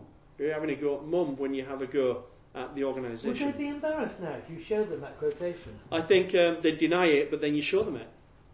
Yeah, I mean, I think this. We're going to talk about this as, as I close today because I think you don't want to just reveal things too quickly with these JWs. You don't want to say, didn't you once teach that you know the organisation was mother, you know, and Jehovah's Father and Jesus' Son? Didn't you just because they'll just deny it. So you know, I think what you need to do is you need to sort of um, Oh no, you do, you do start with that question. Sorry, you ask them that question, they'll deny it, and then you show them the quote. And they, they then would stand by everything that's been well, it's, published it's there. by them. Yeah, they've got to do. They'll say they might say, "Oh well, we, we used to teach that, but we don't anymore," or something like that. But you can say, "But you did teach that." It's the same as the Catholic Church, isn't Yeah. it? With the, Well, it's the mother of yeah, God, yeah. Exactly the same thing. Yeah, absolutely. Yeah. And these things, again, you know, if if they can just keep changing things all the time, nothing is solid. So is sorry, is Jehovah a physical being then that he needs a wife? No, no, they they believe he's spirit. It's the Mormons that believe he's a physical being. Yeah, but he has a wife. Though. Yeah, well, again, uh, metaphorically, I think. Oh, okay. Yeah. But the organisation is like mother to them. Yeah. Yeah. okay. Sorry. I don't think they mean it literally. No. Um, let's let's just move on quickly. I'm sure you'll have some questions in a moment. Um, what was the Watchtower teaching in 1919? So, so they say, and it's in their literature, it's in their, their publicity, that Jesus saw the international Bible students as the only ones teaching the truth in 1919. So, what are some of the things that they were teaching in 1919? Interesting to look at. The Jehovah's Witnesses will not have a clue. But you can say to them, well, what, when Jesus chose you in 1919 as the only ones teaching the truth, what were you teaching back then? And get them to research it. Have a look back. So, one of the things they were doing back in 1919 is they were celebrating Christmas. There's one of my favourite pictures there, where you've got four Watchtower presidents uh, in, in that bunch there, the current one and three to come, all celebrating Christmas. Charles Russell used to sort of have all kinds of little scams like miracle wheat and everything, and he would suggest to his followers give them out as Christmas presents and stuff. So at one time they didn't have a problem with Christmas. Now when Jesus came and he chose them as the only group in 1919 teaching the truth, why didn't he say to them, "You're teaching the truth, but you've got to get rid of Christmas"? Come on, don't don't celebrate that. That's a pagan festival. Don't be celebrating that. He, he apparently didn't do that. They were also celebrating birthdays back then as well. Again, why didn't Jesus tell them off and say, look, but don't teach birthdays? So when Um, did they stop those? yeah, they don't have uh, Christmas Yeah, or when, birthdays did, when did they stop those? uh, in the 1930s, I think early 30s. Again, Rutherford is the guy that really made them the Jehovah's Witnesses that they are today. Oh, did he? Very different from the Russell Russellite um, International Bible students. Yeah. Uh, worship of Jesus. Back then, they were worshipping Jesus. Today, you're told you can't worship Jesus because Jesus is uh, obviously not God in their minds. So again, wouldn't Jesus come along to them and say, well, as well as not celebrating Christmas and birthdays, um, you know, you teach a lot of good stuff, but, but don't be worshipping me. I'm not God. But they continued to worship him for a good number of years, an extra 20 years or so, beyond 1919. They had no problem in 1919 with Jesus dying on a cross. Um, they They uh, believed uh, back then as well, and, and Rutherford was teaching at this time when they were chosen, that Abraham, Isaac, and Jacob would return in 1925. Why didn't Jesus say he got that wrong? Strangely. Mm. And what else? An interesting thing as well. Up until I think again, um, 1927, 28, somewhere around there, I think it was, they were still teaching that Jesus returned invisibly in 1874. So don't you think Jesus would have said to them, Look, guys, and by the way, I'm choosing you because you're the most faithful ones and teaching the truth. But actually, I, return, I didn't return in 1874, it was 1914. See, there's all these things they were teaching back then and believed, but they claim Jesus chose them to represent him because they were the only ones teaching the truth. Now, the JWs you meet will have no idea about any of this stuff. So again, you can say, look, if, if, if, can you just do me a favour? Can you just check it out for me? So I was listening to this weird guy from Yorkshire, and he said to me, you know, you were chosen in 1919, but what, what, were you teaching in 1919? Can you go and look at your literature and find out for me what you were teaching back then? And they will come across a lot of these, or if they don't, you can point them out to them.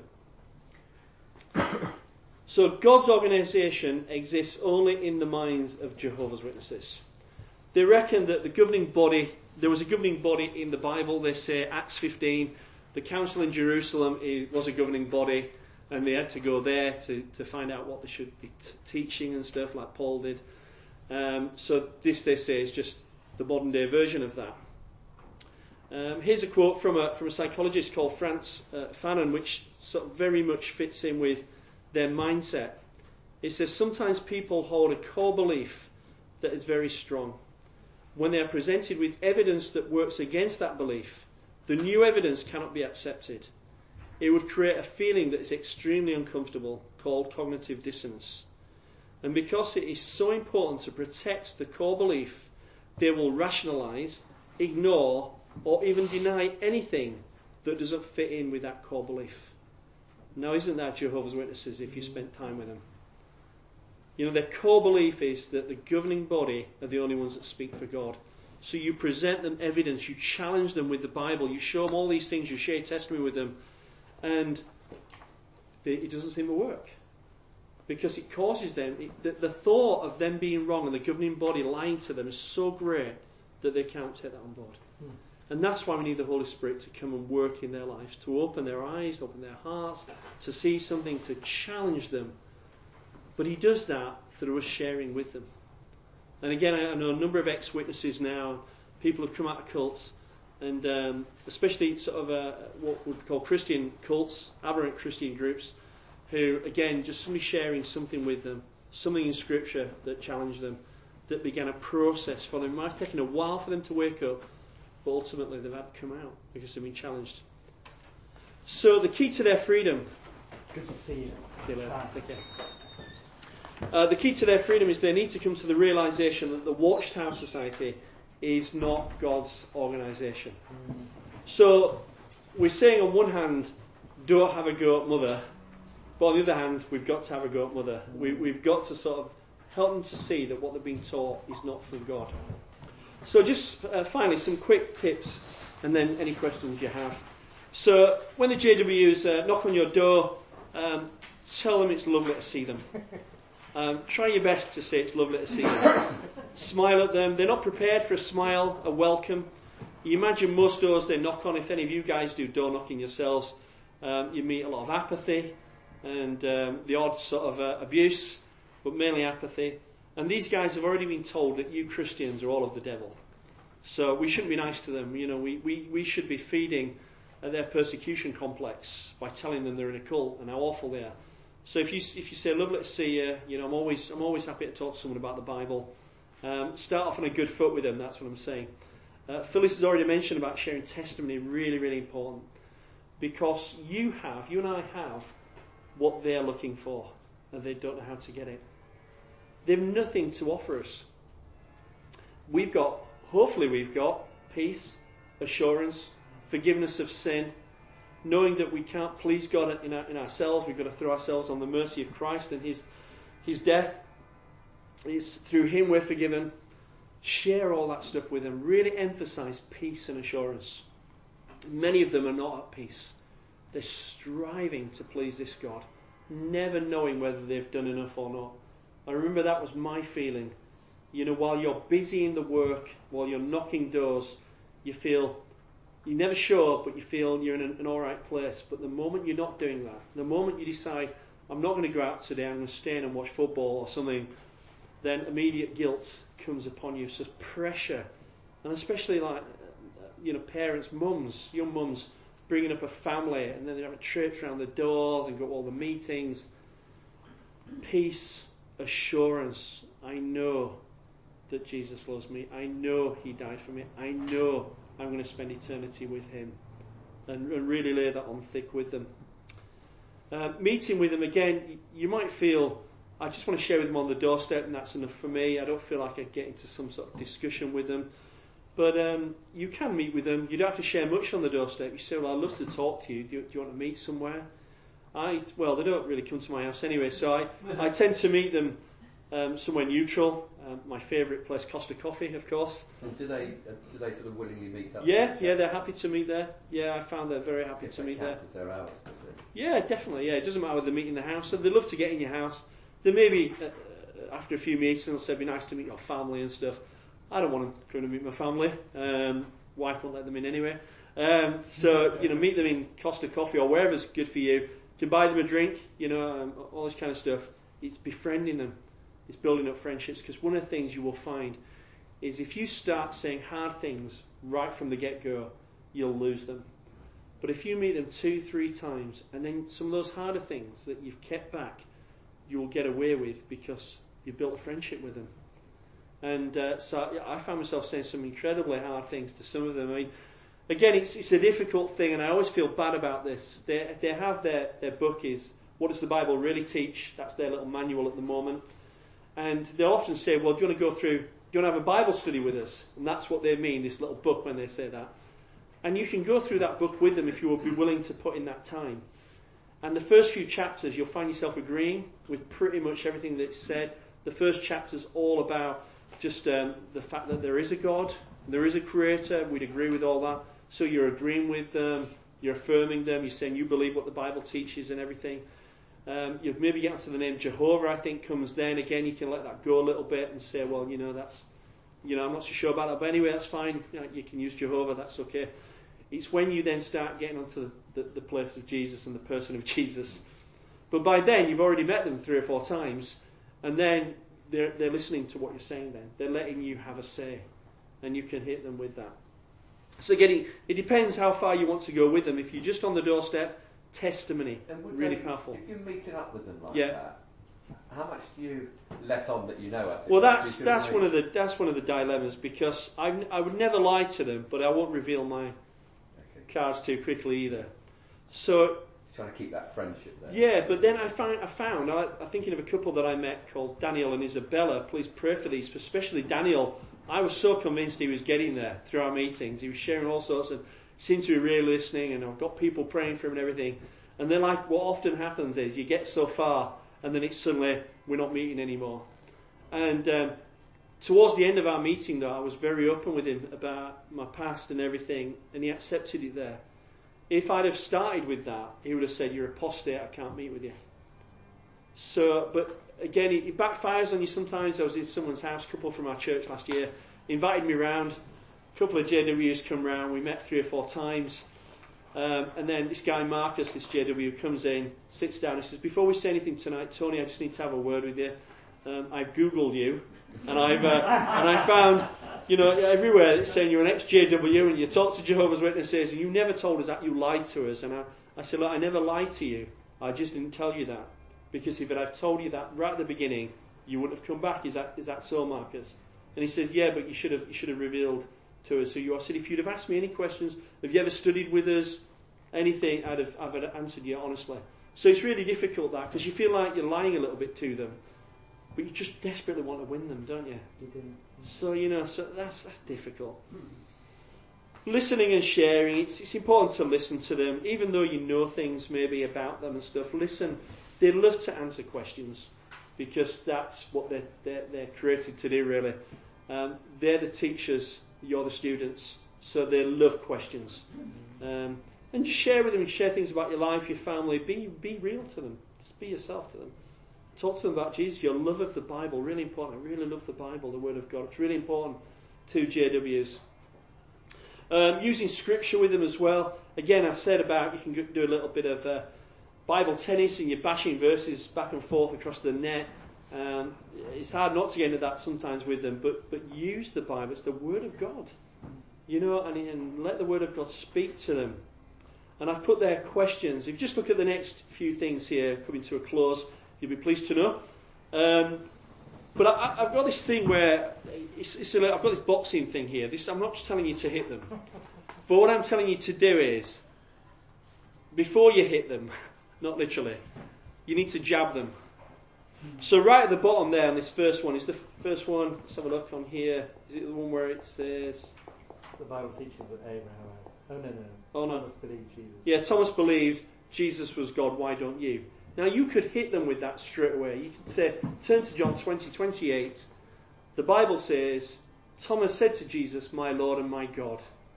Um, why don't you believe Jesus is God? Um, Dick mentioned today, didn't he, about some JWs say, well, you know, um, Thomas was so startled, he, he, said, My Lord, and then he blasphemed. He said, My God. Or I've heard Jehovah's Witnesses say, Well, Thomas looked to Jesus and said, My Lord. And then he looked up to heaven to Jehovah and said, My God. It's all nonsense. Thomas is saying this to Jesus. And interesting again, in their Bible, big G. That's the point. Not a little g. Little g in their Bible means false God. Or again, everywhere apart from John 1 1 where it's a God and they don't want to call him false. That is not the true God. But big G is Jehovah. So, by their logic, Thomas is saying here in their Bible to Jesus, My Lord and my Jehovah, my God. That's what he's saying there.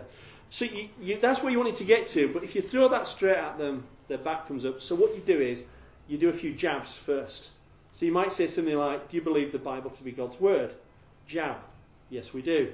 Do you think we should believe all that God's Word teaches? Yeah, of course we do. Jab. Uh, do you believe that the disciples of Jesus believed he was God? No, we don't. Jab. Please turn to and read John 20, 20 28 in your Bible. They read it.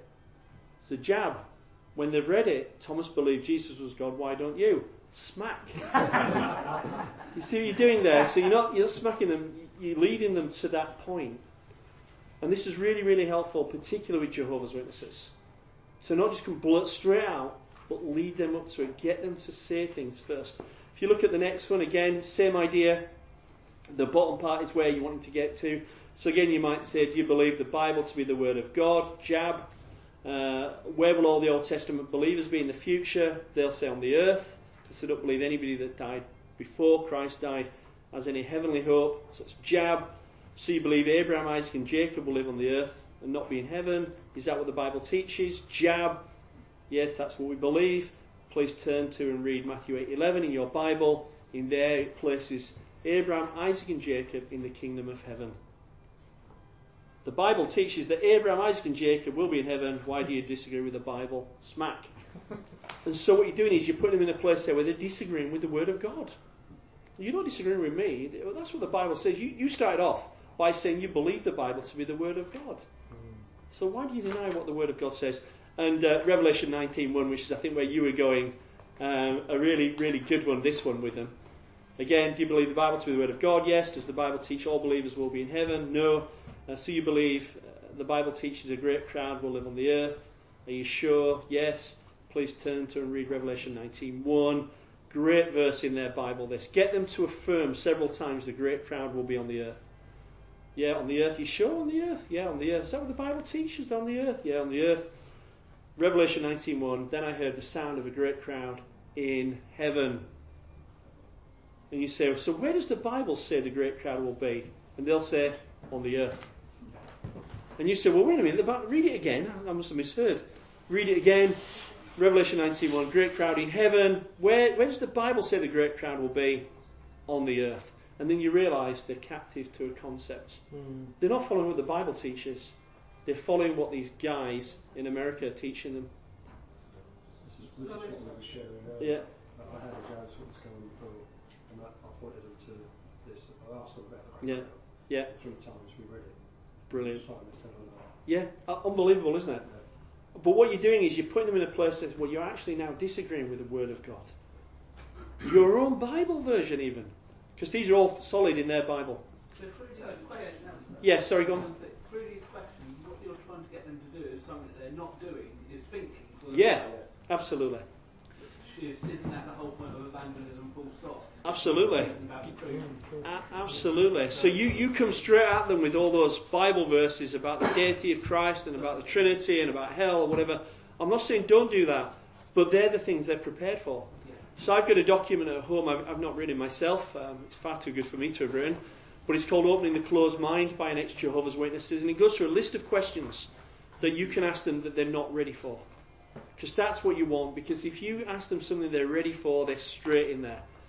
But if you can ask them something they're not ready for, you can see the cogs going around and like, I don't know how to answer this question. Let me just tell you one, uh, one final thing and then any, any questions. Is that everything on there? I think it is. Yes, oh, spiritual warfare. Yeah. Um, again, just one I, one I like to do. I often share this one, and you may, may be aware of this if you've reached out to JWs and done it. But um, imagine you you see some JWs in the city centre, and um, like I do, they're outside a shopping centre in Bradford, uh, beneath some escalators, and so I'll go up to them and say, "Can I give you a hypothetical question?" And they're a bit suspicious, but say, "No, it's nothing dodgy. I'm just going to ask you a question. Is that all right?" Yeah. So I just want you to imagine I've just come out of the shopping centre and someone stabbed me in the back. I've got a knife in my back right now and I've got three minutes to live. And um, I'm not religious, but suddenly I'm, I'm starting to wonder is there heaven, is there hell? Because I've got three minutes left to live. And I see you guys here and I see you guys are religious. So can I ask you a question? And my question is, what must I do to be saved? I've only got three minutes left. That's an incredibly difficult question for Jehovah's Witness because they want to say, well, you need to have a home Bible study with us, and you need to come to the Kingdom Hall, and you need to buy a suit and a briefcase, knocking a few hundred doors. They want to say all that, but they realise they can't say that. So while they're struggling with this, you can point out, come on, I've only got two minutes to live now, I know how to go. You're putting pressure on them. Now, a couple of responses, a couple of three responses you, you normally get to when you're doing this with them. One is, sometimes they end up with a thief on the cross next to Jesus which is a great place for them to get to. Because you can really push it and say, well, yeah, he didn't have long left to live. What, what did he do to, to get eternal life? What did he do to, to be saved? He turned to Jesus, remember me when you come into your kingdom. Said, truly I tell you today, you'll be with me. That's all he did. He just turned to Jesus. That's all he had time to do. So that's great if they, if they think that through. He's saying that what we've got to do as well. Another thing they might say, if they're thinking on their feet, is they, they have a doctrine which teaches that if you die before Armageddon, you will be given a second chance on the paradise earth anyway. So this is what caught me when I began studying with them because my mum had died and I, w- I was only 21. And they said to me, Your mum's died, but Jehovah will give her a second chance on a paradise earth. And it's coming soon. It's always coming soon. But you're only 21, and the odds are you'll live a lot more years. So if you if you join us and become one of us, the only and you're still alive when when Armageddon comes, you need to be one of us and, and doing the biz to get through to, to Paradise Earth to see your mum again. Because if you're not one of us and Armageddon comes, you'll just be wiped out completely. No second chance for you. So suddenly in my mind, I'm thinking, I want to see my mum again. So what do I need to do? I need to be a good Jehovah's Witness. I need to buy the suit, buy the briefcase, knock on the doors, attend all the meetings. I need to do all this. And, and then I'm never sure, but that's the only way I've got of getting through Armageddon because it's coming soon to a town or city near you. Hmm. And so, so that's what they believe. So you might have some say, well, look, even if you do die right now, you'll get a second chance anyway. Hmm. At which point, at which point I would say to them, so as your message to the people of Bradford today, basically, um, they, are going to get a second chance anyway. Is that your message? And if they're honest, they'll admit yes. I'll say, well, the safest place for them is not to become a Jehovah's Witness. Because if you tell them and they become a JW, they've got to work really hard and then they might not make it. But if you don't tell them anything, you leave them alone, they'll just die and they'll get a second chance. So the safer bet Yeah. Well, when you get your second chance, I've only got three minutes then. What Yeah, then? yeah, yeah. So, uh, but usually, and this is most often I've had, is complete confusion of how to answer that question. So you're down to a minute now, mm. and then you and then you do, and then you do, then you sort of get your mobile phone out and set the time 10, 9, 8, 7. They haven't got an answer, and then you'll say, well, what is what is the biblical answer to my question? Mm. What must what must I do to be saved? What's the biblical answer? They are clueless. You turn to Acts 16, uh, 30, 31 and it's the Philippian jailer, Sirs, what must I do to be saved? What does Paul say? Believe on the Lord Jesus Christ and you'll be saved. That's all you need to. That's the biblical answer to my question. Is that in their Bible? That's all, that's yeah, that's fine in their Bible. And did some of them, would some of them get there, or would they just not know it? Uh, They just, they, they, I've never had one get to that Acts 16 to me. They never, they've never had them turn that. But, but again, get them to turn to their Bible and read that themselves. That's another good tactic. Get them to read their Bible because when they're reading, you can think where you're going. If you're reading, they're thinking where they're going. So use it to your advantage. Get them to read it. a couple over the here. We don't have to go to Bradford. Yeah? They were- they were there one Phyllis, come on, let's go. Yeah. Tony, you, you said you were joking about, you know, get get the suit, get get Yeah. But how actually do you become a? I'm not thinking of it, but how do you how do you become a Jehovah's Witness? Well, it's you get indoctrinated through their literature. But there must be a moment when I am not. Oh, but now I am. Yeah, yeah. Well, is it there's just there's, it's baptism. Baptism in their eyes is that, Yeah. is that you've thrown your full lot into. it. you, you, when you get baptized as a JW, you pledge to be one of Jehovah's Witnesses, and therefore to follow all the, the teachings of Jehovah's Witnesses. before. You can't. What they'll call is they'll call you as um, an unbaptized publisher.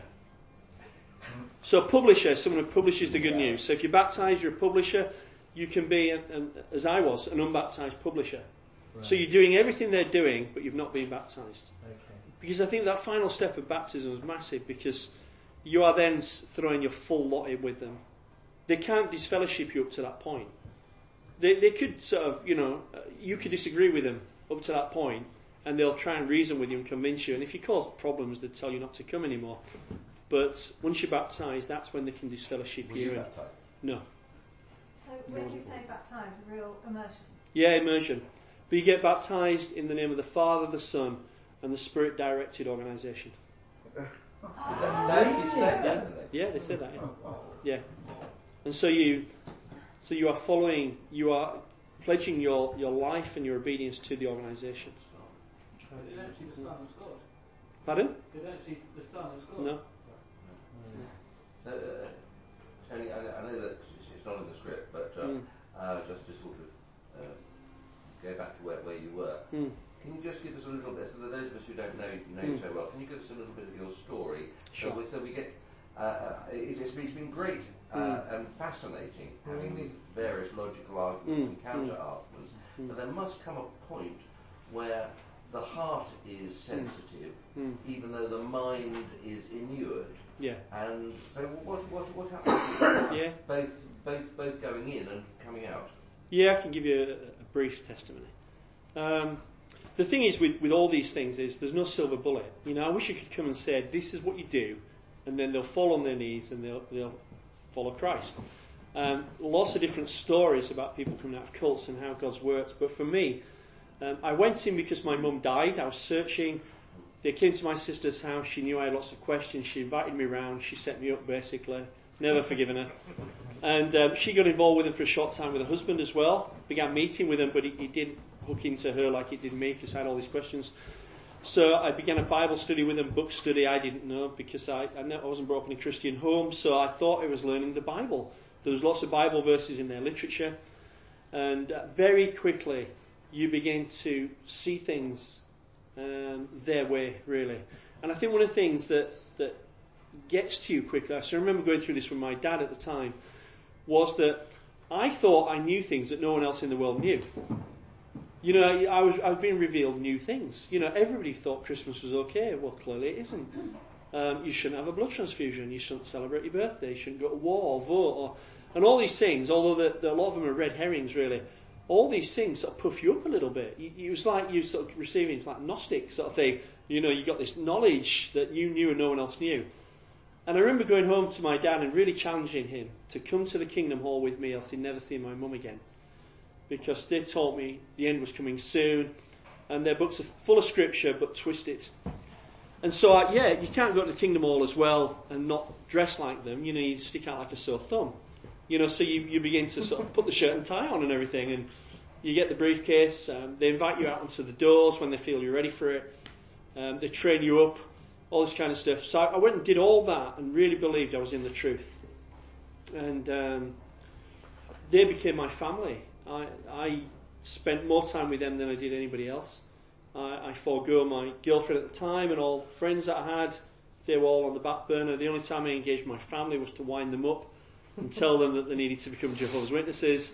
They'll testify to that still today that I was a pain in the neck. Not now, of course. They still testify. Yeah, still testify. A different sort of pain in the neck now. So I, I, was doing all this, thinking it was right. About three and a half years in, um, I began a new job. I met a guy who I heard was a Christian called David. He sat in his office eating his sandwiches every lunchtime. I thought I'm going to go and have, have a chat with him. I went in. What's your motive? Uh, obviously, I just, I just, he was a Christian. I thought I can convince him to become a Jehovah's Witness. I, that's I, I was game for any discussion with anybody really, but I thought it'd be interesting. I asked him to show me from the Bible. I had my Bible with me um, to show me from the Bible the Trinity. He couldn't do it, and I said, "Well, of course you can't do it. It's not true. The word Trinity is not even in the Bible." You know, through, through all my arguments about you know all the all the stuff that you do, and then um, he we began meeting on a lunchtime. And then there was another guy who was a Christian, the two of them, and I just felt I could tie them in knots with everything I knew.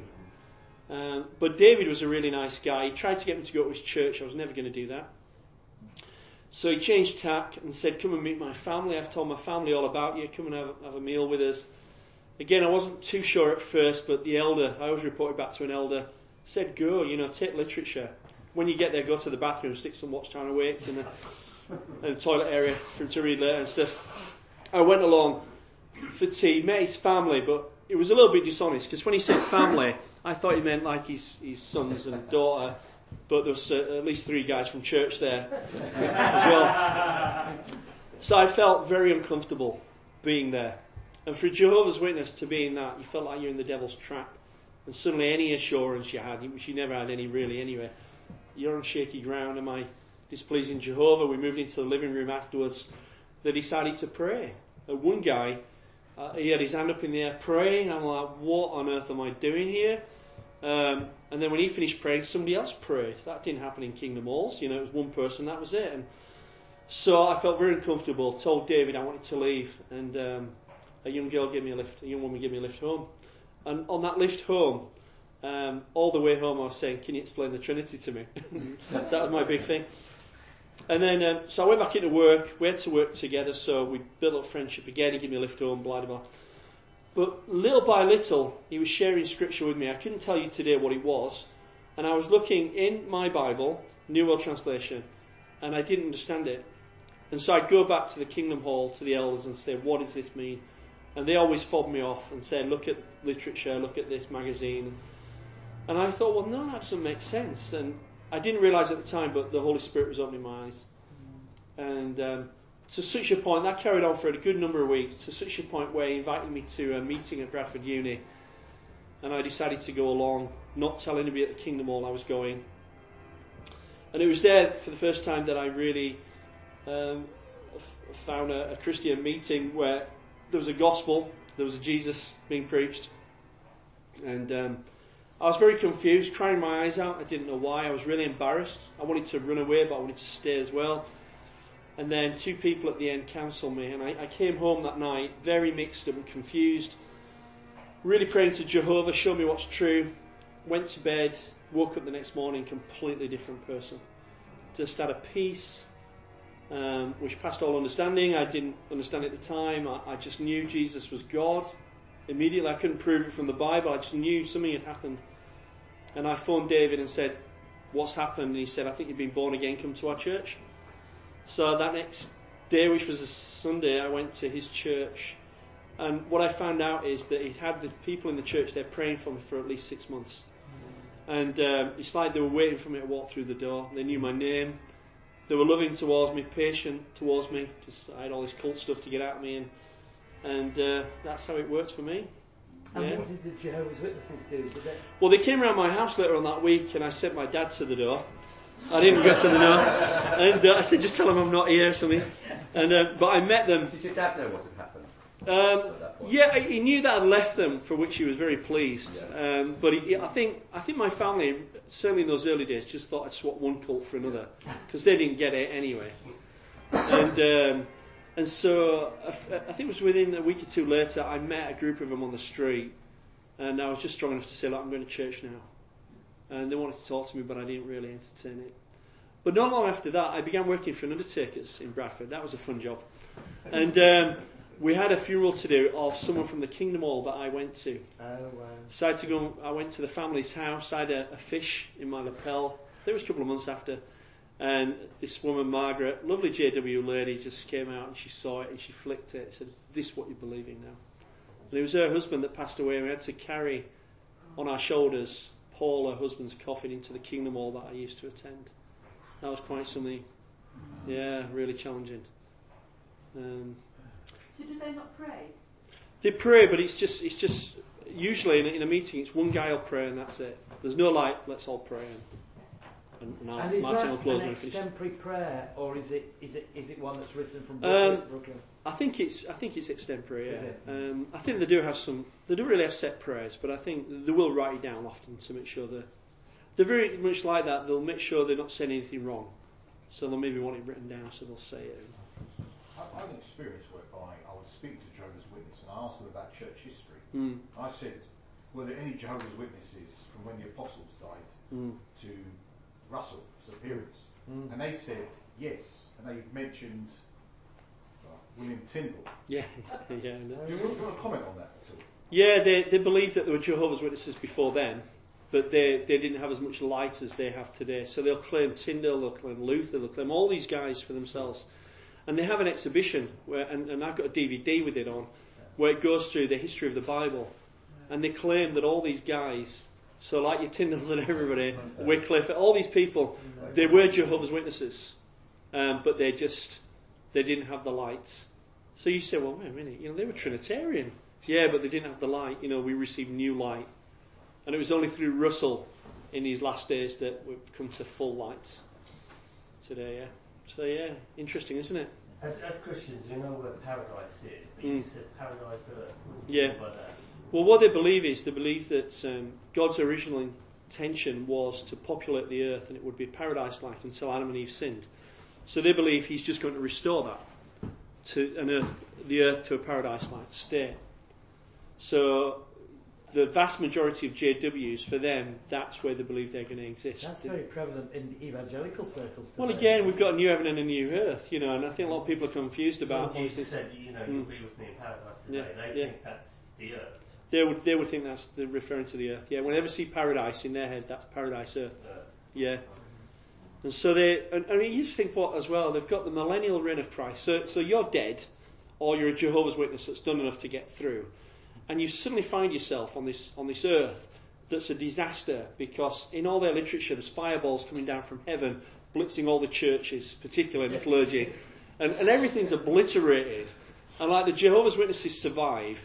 And I remember one JW lady telling me that if you're old enough, you remember the old Ready Brek adverts where somebody was walking around, they had the glow around them. It's this idea of the Jehovah's Witnesses have this glow around them, so the fire bombs bounce off them and hit the church.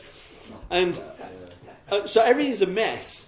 And so you come back to life, and you're not resurrected, of course, because there's nothing to resurrect. So it's got to be recreation. They use the word resurrection, but it's really recreation.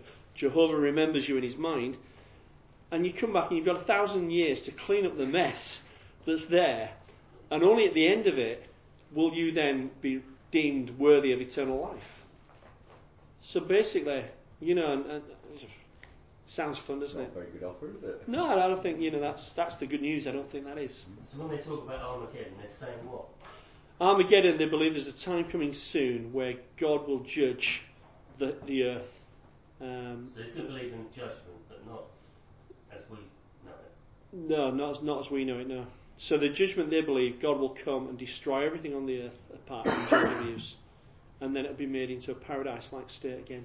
And only those worthy at the end of a thousand years will live on that paradise earth, and, and so begins again the Garden of Eden. So to say that was his purpose, and men messed it up, and God won't be thwarted, and He'll bring it back to that again.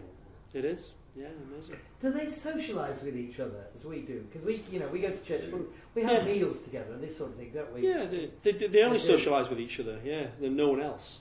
Right. But again, they're so busy with things. You, you know, there's some of the young ones hang out together and stuff like that, and families might go around each other's house. But the the, the actual socialising comes when they knock on doors, or they're out, out publishing together.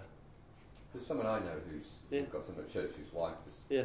Gone off the JWs basically, and she just seems to spend all the time out of the house socialising with them, Yeah. or you know, Mm. doing other things, going away at weekends to things, Mm, Yeah. and all sorts of things. Very- Did 'cause they again, you know- cup of after the service or anything like this and talk together, socialise amongst themselves. Yeah, they do. They'll, they'll talk to each other, but often they're getting ready to go out and knock on the doors. On a, if it's a Sunday. What a lot of Kingdom halls have now is they have multiple congregations meet in the Kingdom halls. So you'll have one congregation meet in the morning, and the other congregation will go out door knocking, and they'll swap over in the afternoon. Um, And they've made great strides with the Chinese here, haven't they? Oh yeah. Well, with everywhere. Well, at the Polish. I mean, there's there's a, a, a full Kingdom Hall of Polish JWs in Leeds, and um, I, I sometimes go and talk to a Polish group, Christian group, just about this because they're just getting sort of hassled by these JWs, and these JWs are learning languages. You know, they they have their little app. You can download it yourself, teach yourself a language. We have a Chinese congregation meet in our church in Bradford on a Sunday afternoon. And a couple of years ago, uh, one of the guys came to me and said, Can you talk to this lady? She'd arrived over from China. She couldn't speak very much English. Mandarin Chinese was her language. JD was knocked on her door, tried to talk to her, realised they couldn't get very far. Six months later, the same two JWs came to her house speaking Mandarin Chinese. Well, my brother-in-law, as you know, is totally deaf and therefore mute. They came to his door, they realised, and immediately they signed that we can get a signer to come and Yeah. talk to you. They're so zealous. They put us to shame, really, in their evangelistic efforts. And and again, it's all it's all falsehood. And again, they're so zealous for, for untruth. You know, where where are we? I mean, again, door knocking and stuff like that. These guys, that's what they do. You know, in our churches, you'd be lucky to get one person, two people maybe who think it's something they want to do. And I'm not saying everybody should do it like them, but you imagine the amount of doors they knock on. They're going to meet people that are lonely, bereaved, desperate, looking for truth. And these guys are in. A, a lady contacted me a few weeks back, and uh, she was in the Salvation Army. She was a Salvation Army officer for a while, and she'd met with some JWs, and they totally bamboozled her. And she was at a low point in her life, and, and got in touch with me and said, "Why shouldn't I meet with these people? They seem like lovely biblical people. Everything's from the Bible." So I shared with her lots of stuff. She said, "Oh, right, yeah, I'm glad I spoke to you." Uh, the day after, she blocked me on Facebook. wouldn't receive, wouldn't, listen, wouldn't receive any calls from me or anything, and they just got to her. And then a while after, she sent someone else a mobile number, a new mobile number, so I could phone her. Spoke to her again. She said, "I'm in a mess. I don't know what's true." I just really encouraged her. Said I'd go down and see her. She lives in down in Nottinghamshire, and and everything. And uh, she said, "I'm not going to go and be involved with them anymore. I'll just I'll get rid of them and just I need some time out." Uh, but again, she just blocked me on everything. So I'm assuming she's back with them again. So Mm. are, are these people looking for truth? The people that they that they they latch onto, Mm. or are they looking for love? I think love. I think people, again, you know, doctrine, and we're same in our churches as well, isn't it? You know, doctrine, we, we, we believe it's really important what we believe and why we believe it. But I think generally people just want someone to love them, care for them, and then after that will come the other stuff. So the Mormons as well, these young Mormon missionaries, you know, they, they will come and offer to do your garden, you know, to paint your house for you, they'll, they'll do whatever. Get them to do it, but then kick them out afterwards. Don't have a study with them. Don't receive a Book of Mormon. But no, they, they, that's how they're working. And these guys come along. Can we do any shopping for you? Can we help you with anything? And some people are so lonely that they just let them in their house, mm. and they, they just seem really lovely and friendly. And What about the financial side? I mean, do, do all JWs send money to the headquarters in the States? Is it New York still? Brooklyn, isn't well, it's, it's moved from Brooklyn now Oh, to is it? still in New York, near New York, a place called Warwick. They've got a fantastic facility Hey, there. I didn't know. They've sold all their buildings in, in Brooklyn, in New York. Got a, a lot of money for them. Yeah. But it's still over that way, yeah. They they have an offering every week, but they don't pass a plate round. They just put a box on the wall. If they send money to. They send money, yeah. It will all go to them, yeah. No one's paid in the Kingdom Hall. And, they, and again, that's another thing. What, there no full-time workers? it all goes to the organisation, yeah. No full-time workers in a kingdom. They have, what you can do is they have different levels of door knocking hours, as it were. so you can be like a, a regular pioneer, auxiliary pioneer, a full-time pioneer, all these things. But if you if you do the full whack, which I'm not so sure how it is now, which is 60 hours a month or something knocking on doors, you will you will get some recompense for that. But it's it's basically just getting some expenses. Many of these JWs work part time, so they can do more more door knocking. Many of them are window cleaners. They see that as a dual purpose. They go around Oh, people's yeah. houses anyway. And, and um, Rentokil. you yeah, I mean, this is the thing as well. You know, they they they they live uh, uh, on a on a meagre allowance in order to spread this stuff. Lots of them part-time work. But is the organisation quite rich? Yeah, I'd say within themselves. Yeah, Yeah. they have a lot of money. Um, they used to charge for their publications. They don't anymore. When I was with them, I would have to buy the literature on a Sunday morning. So I would like give them my ten pounds, and then I had to go knock on doors and ask for twenty five p for for like the two magazines to get my money back.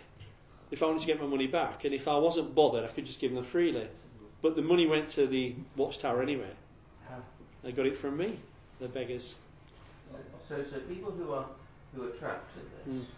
and if for whatever reason they don't want to be trapped, Hmm. what is it that sucks them back in? Is it the is it that they are dominated by the organisation, controlled? Hmm. Is it that they've got a, a social network that they don't want to upset, or that they haven't got any other social network to which they can um, they can move? I think it's all those things. I think it's really costly for people to come out because you end up socialising just within the group.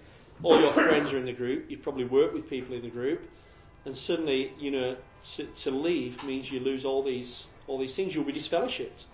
Your parents are told not to have anything to do with you. Again, so you know that's incredibly difficult for them. They're told that that's the most loving thing to do. If you shun your loved one, they will feel so bad they'll come crawling back because they, they, they want your love and your acceptance.